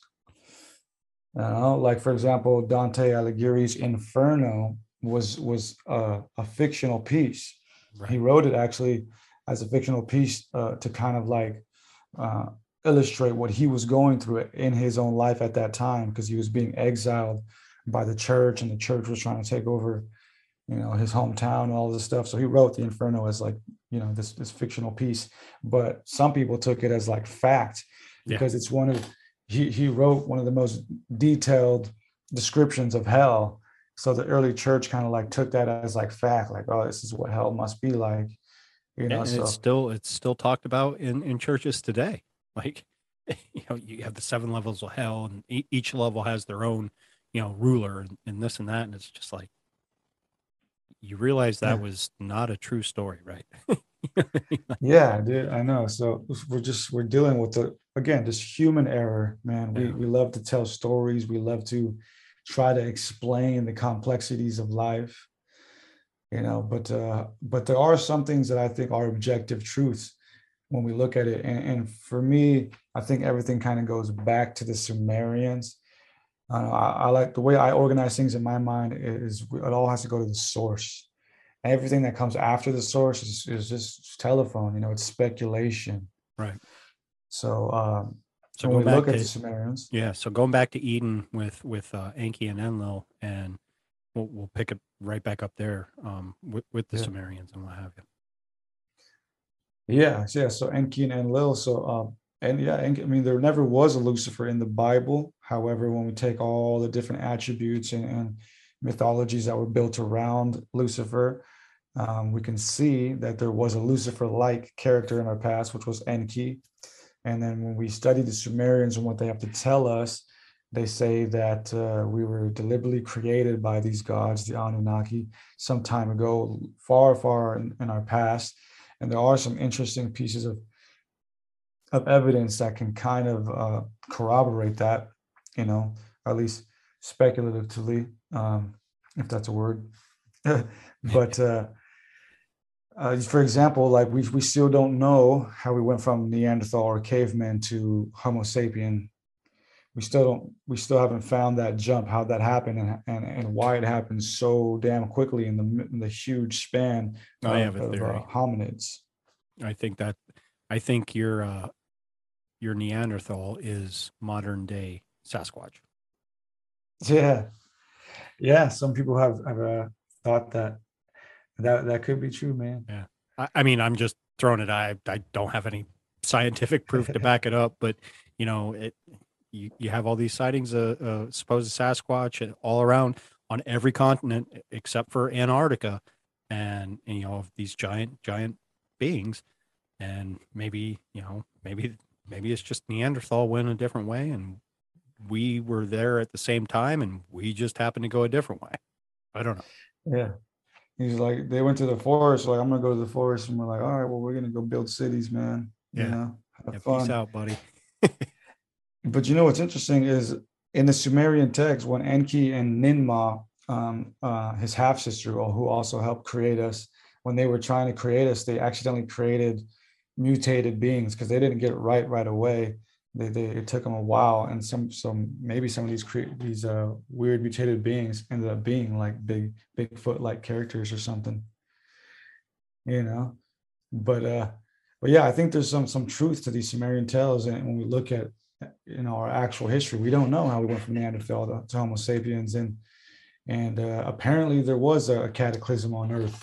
You know all all the ancients tell us about this flood and uh, it's apparent in the geology you know as graham hancock and uh, randall carlson have pointed out you know there's when you study the environments and the geology of certain areas apparently there were cataclysms in our past. So it seems like the occultists were their intuition was correct that there was some atlantean period when the gods were here but then things went to hell and shit and then a cataclysm happened and then after the cataclysm it painstakingly tried to restart civilization. And when they did that they decoded information or knowledge into priesthoods. And and then those priesthoods became the first secret societies. And then it all comes down to today where we're stuck in a situation where the elite or the 1% are the supposed you know descendants of these uh, priesthoods who hold the secret knowledge of our past and, and so on yeah it's kind of like how you have the uh the 12 tribes of uh, Ju- Ju- uh judea and yet if if you cross that over into occult things you have 13 bloodlines. So maybe there was 13 tribes at once maybe or maybe there was only 12 bloodlines and then they added one you, you know what i mean? So it's yeah. you get that that so close correlation where okay wh- why are we playing with numbers so close that you have so many tribes and now so many bloodlines and then you know the elite are all part of these bloodlines and then uh, i'm kind of to bring this back into okay if god did put adam and eve here in a garden why would he promote incest and uh, let you know what I mean? That never made sense to me ever that okay, we all come back to two people. And it's like, um, I'm pretty sure even back then, if Adam and Eve had kids and then their kids had sex and had kids, they'd be fucking retarded. you know what I mean? Like it, I, that never made sense. Explains the world today. Yeah, but it's it's like I, that never ever made sense to me. Yeah, and there's a whole school of thought that uh, if you read the the the opening verses of the Bible or something, I don't know word for word, but there's a whole school of thought that when you read it and translate it properly, that God never says that He's going to create the earth. He said He's going to replenish the earth, meaning that there was already a civilization here before that had been mm-hmm. wiped out and he was replenishing it. He was re he was trying to he was taking a second chance at civilization. That makes so a little more sense especially yeah, when, when it comes to incest and stuff but you know what i mean like you know you, yeah. you have the church and it's like why, why are you promoting incest like yeah there's there's a lot of mysteries and different ways to look at the bible and all these different schools of thought um, and that one's an interesting one. I know Jordan Maxwell talks about that a lot, how God was replenishing the earth. And that's why he tells Adam and Eve, like, populate, like, repopulate the earth. Like, please, like, let's fill this thing up again. Let's get it going. And then you have like the occult talking about the Atlantean period. And then you have actual um, scholars out here telling us that yeah there was cataclysms and we're seeing all these strange structures that don't make sense like the pyramids gobekli tepe and all these things. And so it seems like we're missing something. There's something we're not quite getting about our past. We still don't know how we went from neanderthal to homo sapien. And one other aspect to this what i get into in the book is the uh, the book of enoch and the fallen angels now the book of enoch used to be canonical in the first couple centuries uh, BC, um, so much so that uh, the book of Jude quotes it directly. And a lot of Jesus's sayings um, are kind of references to the book of Enoch. But then later on, it, during like the Council of Nicaea era, the Constantinian era, it was taken out and it was excluded from being taught in the church. And it was actually deemed heretical and, and banned from being taught in some in some areas. And uh, so some people have speculated it's because of it talks about fallen angels being physical beings. In the book of Enoch, the fallen angels are detailed and described and even named in some cases and but they're always described as as actual beings akin Well, to us. Just In Genesis 6, uh, they mention the Nephilim. And, yes, you know, I had Gary Wayne on, blew my mind, had a headache afterwards in a good way. Um, but it's like, uh, why would you leave this out? And, and then I'm, I'm going to kind of take it back to astrotheology and, and, and what have you first. Just a quick second, and then I'll let you get back on Yeah. topic. Um, you know, there was 12 disciples. And if you look at the Last Supper, one is a woman and if if if these 12 disciples actually did represent um you know a- astrology symbols well then why was uh m- you know mary's book left out of the bible because maybe mary portrayed um uh oh man i was going to say virgo but uh, yeah yeah it's virgo the you know the virgin in the sky and and and what have you and, but you know y- y- you took out her book, you took out Thomas's book, you took out, you know, Enoch's book and and so many more. And it's like, well, why what are you hiding? Why why can't we know this? Yeah, that, that's interesting. It's something I'm gonna have to get into because uh, there's there's a lot of pieces missing, man. A lot of pieces missing, and the Book of Enoch is definitely one of them. And specifically because it talks about fallen angels being physical beings, and that they interacted and mated with us, Mhm. creating an offspring, which is uh, the shortened uh, version of Gen- the Genesis six verses with the sons of God and the Nephilim. Actually, one of the the most extensive pieces done on the Book of Enoch was uh, done by a scholar named um, J.T. Milik in the 70s. He wrote a piece on the Book of Enoch, which is regarded like the most extensive scholarly conclusion on it. And he states, contrary to what the church tries to tell us, is the Book of Enoch was was written before the Bible was put together. So before the books of the Bible. I mean, the oldest version of Enoch that we have is, I think, from like, isn't that old, but the contents in it, he says, the contents and the way it was written, it is obvious to him that it is it is a story that precedes the Bible, and that the small few verses in Genesis six are just a summarization of the book of Enoch. Mm.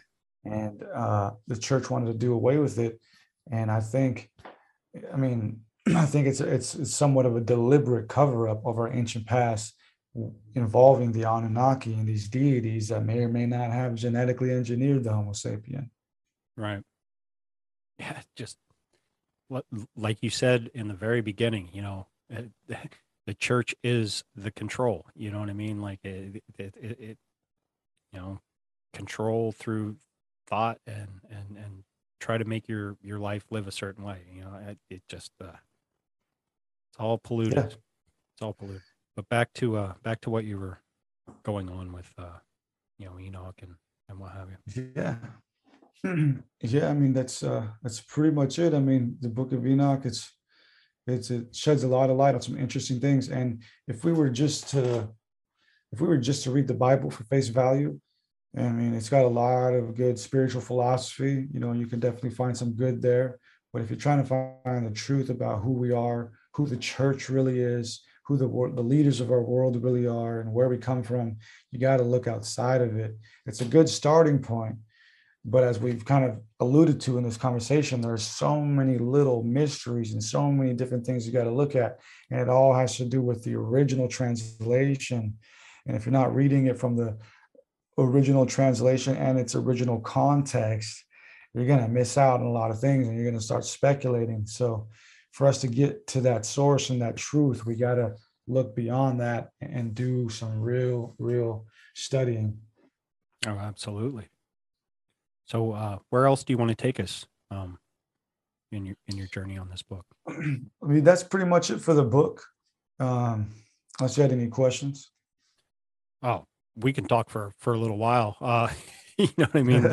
I don't know if I have questions, but I can go on some rants and and, what have you because it's like I've, I've been saying over and over and over again, you know, th- through our, our our chat to you know today, and it's like you know everything that uh, they put in in the Bible and organized religion and everything else is just to con- to control us, and then you can bump that up to when you know Hitler came around and they they found fluoride and they realized fluoride dumbs us down even more and and and so many different things and then you had the whole pandemic and it, it's always all about control. And, and i honestly personally think it oh it did start with religion because you know we celebrate saint, saint patrick's day every year. Oh he he went to ireland and stomped out all the snakes and rid the island of snakes. Ireland never really never had snakes. The snakes were the pagans and and the uh um the uh, help me out here the, the, the druids druids and that that's what he was getting rid of on behalf of the Catholic Church. And you know, they they took, eh, you know, went into um, the Norse, you know, what people call Vikings um, land, and they would set up their own um, sacred places on top of their sacred places and and expect them not to get pissed off and then when they got pissed off they claimed victim and it's like you know none of it makes sense to me anymore. None of it. Yeah, yeah, it's interesting. Like I always wonder how how long are, are Christianity and Islam and Judaism going to last?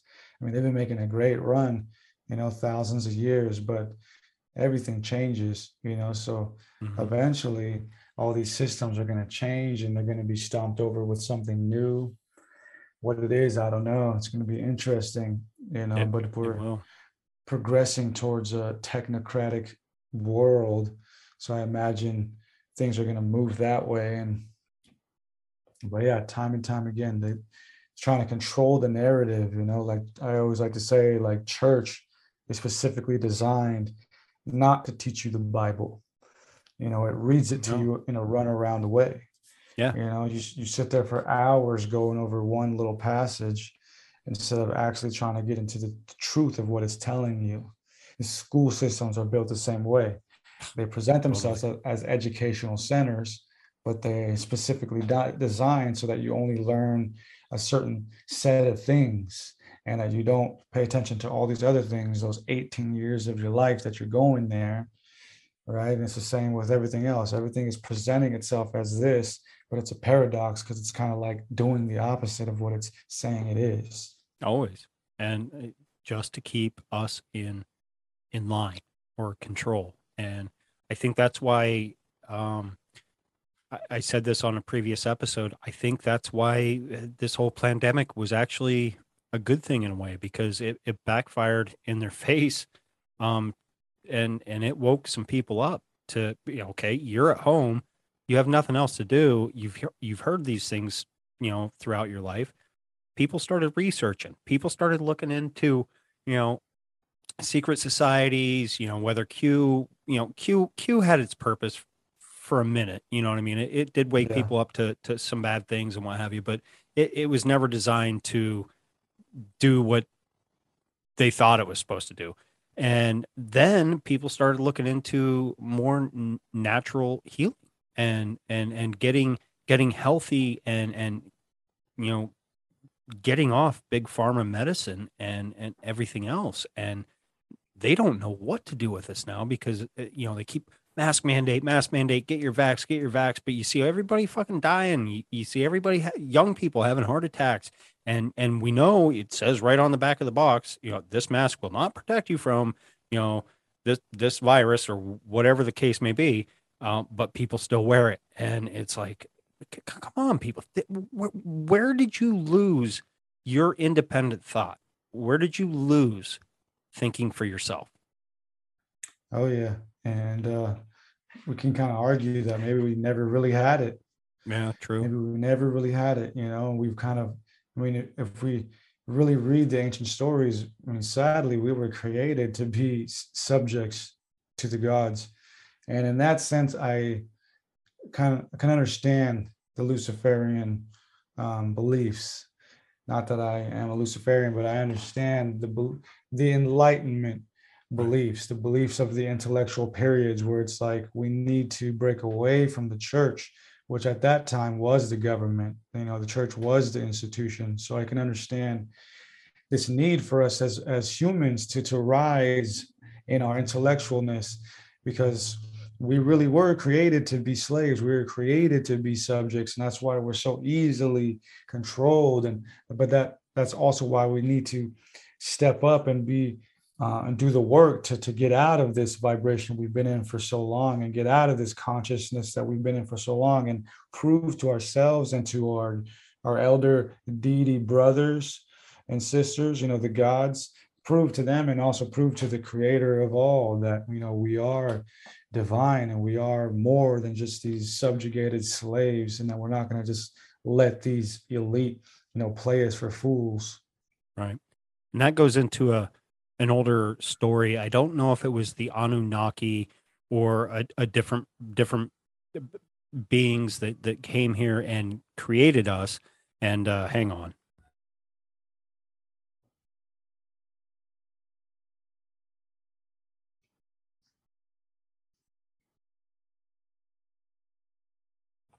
Sorry, everybody, for the dead airspace, but uh, apparently there was ambulances flying by my house, and I didn't want the, the sirens to, to kick in. Um, but any anyway, uh, there goes another one. Anyway, whatever, fuck it. Um, but uh, they created us, and then they realized that like we were, we were thinking for ourselves or or, or something. I, I forget how the story goes, you know, and, and or they created one race, and and then then that then they created us because we were more docile and and what have you. Um, I don't know if you've ever heard any of any of that theory or or what, but yeah, I've heard similar things. I know it's interesting in the Bible. It's right there in the Bible. After uh, Adam and Eve eat of the forbidden fruit, God says, and now you know I'm paraphrasing, but He says, and now a man has become like one of us, knowing good and evil. Well, first of all, who is us? Right. You know and second of all it's like what's wrong with knowing about good and evil? It's like so so i understand where the occult stand with this whole luciferian thing where you know it's up to us it's our responsibility as humans to lead with with uh with real morality. And real morality comes from knowing good and evil. If you just if you just do good because you're told to do good you're not really a good person you know? That's exactly. how you have to so, do it on your own, not because you're told. Yeah. You know what I mean? it goes back to when I said I never really read many books because I was told to read books. You know, if I did it on my own, it would have been a completely different experience and, and an outcome. And I'll take it to a, a, a different thing. I, I, I heard um, the actual opening passage um, when it said God created the heavens and the earth.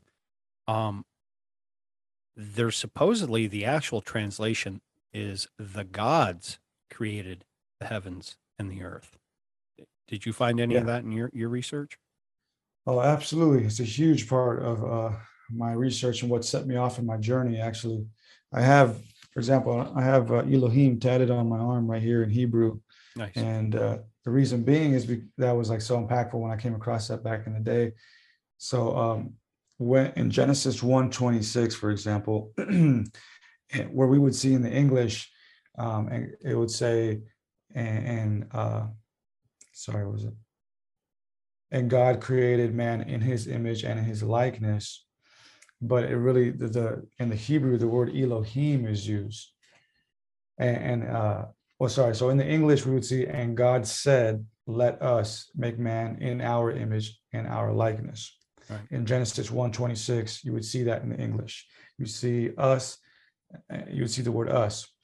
But in the Hebrew, you would see that Elohim said, Let us make man in our image and our likeness. So when they translated it to the English, they, they kept the plural, the plural words, us, and so on, but they translated Elohim to God because they didn't understand Elohim. Elohim is a plural word. And again, the reason why is because Genesis and the early books of the Bible were um, were sourced from the Sumerian tales about the Anunnaki. And when we read the Sumerian tales, we see that Enki and Ninmah, um, with a couple other helpers, fashioned the, the human being. So when they're saying, let us make man in our image after our likeness, they're talking about these gods creating us. And as Zecharia Sitchin, the, the uh, famous author who brought Anunnaki to us through his uh, works in the 70s and so on. basically theorized that uh, this was done through a genetic process, and that when the word, the Hebrew word, you know, likeness and image are actually words that can be translated to like DNA, because what the image of somebody, right, the likeness of somebody is their DNA. Right. You get the likeness of your father, your dad, your mother through their DNA. So this, what is being stated to us is that this was a genetic process, a scientific process that these beings were undertaking. Mm. Yeah, that man, it it blows you away, and and for people that are are set in their belief, you know, I, I, I can talk to my wife about a little bit of these things, but uh, it, it, I'll scare her, and and and I'll look at her and I'll just be like, "You're scared because it, it's challenging everything that you you've been taught your whole life." And you were taught that for a reason to keep you in control and to to to live a certain way or or act a certain way and you know go to your 9 to 5 do this do that whatever. And we were driving the one time and and, and she go you know she said it scares you. And I told her that. And I was just like you know just open your mind. Just just accept a different viewpoint of something you know whether uh, you know you break it back down to politics whether it's left right or if it's you know whatever the case may be just just look at it see where they're coming from whether it's your name like like i said before whether it's your neighbor whether it's whoever. I don't i don't care if you're you're you're a race of fucking barneys at trying to spread love around the world. Um okay, I'll, I'll see where you're coming from. I think you're kind of weird and and and dinosaur looking, but hey, what do you have to offer? What, what's your belief system? Maybe we have something in common. Uh, at the end of the day, we will have something in common, and and you can build a relationship off that. You know, not everybody yeah. has to agree on every single thought process from from from each other. You know, and I, I've told my wife that it's like, you know, we didn't get married because we thought exactly alike. We got married because we were opposites and we attracted and and I feed off your energy, you feed off mine. You have certain ways you think, I have certain ways I think and and I help you, you help me. And that's how human nature should be, you know. I might have something, you know, you you you could text me and be like, "Hey, I'm having this problem." And I'll be like, "Hey, you know, da da da da da, say something." You'd be like, "Oh, I never thought of it that way." And you know thank you you know thank you uh, uh, that meant a lot or whatever or vice versa i could you know same thing. So it's like just yeah. uh. yeah and I, have gone through those paradigm shifts myself after researching things. There was times in my life where i was going through this research and breaking out of my you know christian upbringing where i kind of got a little fearful too and had to stop reading stop researching for a little bit just to clear my mind and work through what i was learning but eventually realized it was worth it to push through those time periods. I mean, definitely take the time to sit back and, and take a break from researching if you feel the need to, right? But um, this this is why I do this work is to deconstruct that fear, because the interesting thing about it, right? Um, I still I still have a connection with Christ, you know, right. contrary to what many people might believe, but uh, that's just my personal stuff. You know, that's my personal thing. But what's interesting is like Christians, right? Like like the average Christian, they they hold themselves up to a pedestal, but people like us, you know, we're more Christian than them because uh, I, I, wouldn't say we're more Christian than them, but we're, we're more studious Christians than them because I don't just stop at the Bible. I dig deep and deep, deep. I, I, I dig deep into humanity's history. I mean, mm-hmm. we are God's people. This is God's world. This is God's history, right? So for us to dig into that history is doing respect to everything that's come before us. It's doing respect to the glory of what got us here. So researching isn't evil. Researching and looking into things can be difficult, can be scary, but you're doing yourself a favor because you can only fear what you don't know. But once you start to know things, the fear starts to go away, and now you have confidence because you know. So looking into the Bible and researching its true history is the best thing you can do as a Christian. It's the best thing you can do because you'll actually learn the history of your religion. You will learn the history of your people. You'll learn the history of humanity, and it'll actually bring you closer to God. It'll bring you closer to Source, to Creator, because you'll have a profound revelation, a profound sense of, of respect and inspiration for just how special we are, just how special this place and this life really is. Absolutely. Uh, even when I, I started questioning things in, in my own personal life, I freaked my wife out. You know, she goes, Oh, you don't even believe in God anymore. And I'm like, Whoa, whoa, whoa, whoa, whoa. Stop right there. I believe in a creator. I believe in a higher being. There is someone out there that that created us. There has to be. I said, just because I don't buy the whole, you know, the the Bible Jesus story as it's been presented to us now doesn't mean I don't believe in a Christ consciousness or a God consciousness or a higher being consciousness that that that was put us here and and we're supposed to do you know something in our life to to better to better things. And people at the end of the day just need just need to realize hey do do one little thing to to better you know i i have a pet peeve when i go to the grocery store I I either a return my cart to the cart thingy out in the parking lot, but usually I park close enough that I can park that I can take my cart and go put it back up right by the store. That way none of the the volunteers that work there or or employees that work there have to go out in, in hot weather, cold weather, rainy weather, snowy weather, whatever to fetch these carts. You know, eh, it's just one little small part I I try to do to to to be you know helpful you know and kind and and, and what have you and there's some people be like well you're still an asshole yeah i could be still an asshole yeah. but you know just take small steps take small steps you know once yeah, you man. you know when we were toddlers and taking small steps look now you're an adult you can fucking run you know it's where it starts and and that's god's work right there man that's god's work exactly but hey man I can go on for hours on this thing, but uh yeah, let's wrap it up there. Uh let let people know again where they can find your book, where they can find you, and uh anything else you want to want to plug. And it was a man, it was an honor talking to you. I've I've been looking forward to this for for quite some time, hearing you on on different podcasts and what have you. And I was like, man, I cannot wait to talk to him. Appreciate that. Uh, this was a fun one for sure. Uh, but again, you can find me uh, on Instagram, Esoteric Eddie, YouTube, Esoteric Eddie TV, and BitChute at Esoteric Eddie. Um, you can buy the new book, The Lucifer Mystery Revealed, on Amazon, or reach out to me on Instagram if you'd like a copy directly from me. Um, but other than that, uh, thanks for having me on, and and uh, this was a this was fun. Yeah, thank you. Which is a better way to to actually get the book? What what helps you you the most, Amazon or go directly through you? Um, honestly, it doesn't make much of a difference to me. Um, I just whatever's better for for you, you know, whatever's okay. better for the people, whatever's easier for you. So I know some people don't want to support Amazon, so if you feel that way, you can hit me up. But uh, either way, it's cool with me. Whatever's better for the people. Okay, and uh, yeah, I'll be putting all that in the the show notes. And uh, thank you again. And remember, everybody, think for yourself.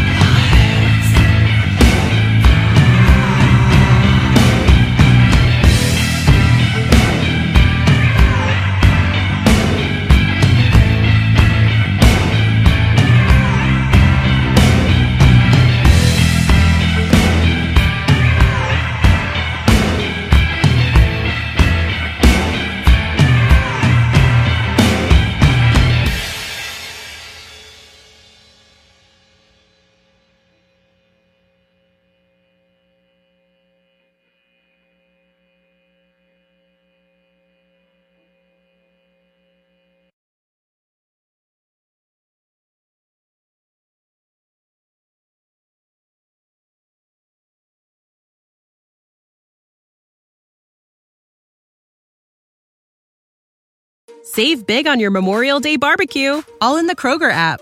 Get half gallons of delicious Kroger milk for 129 each, then get flavorful Tyson natural boneless chicken breasts for 249 a pound, all with your card and a digital coupon.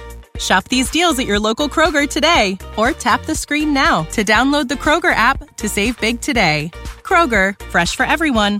Prices and product availability subject to change. Restrictions apply. See site for details.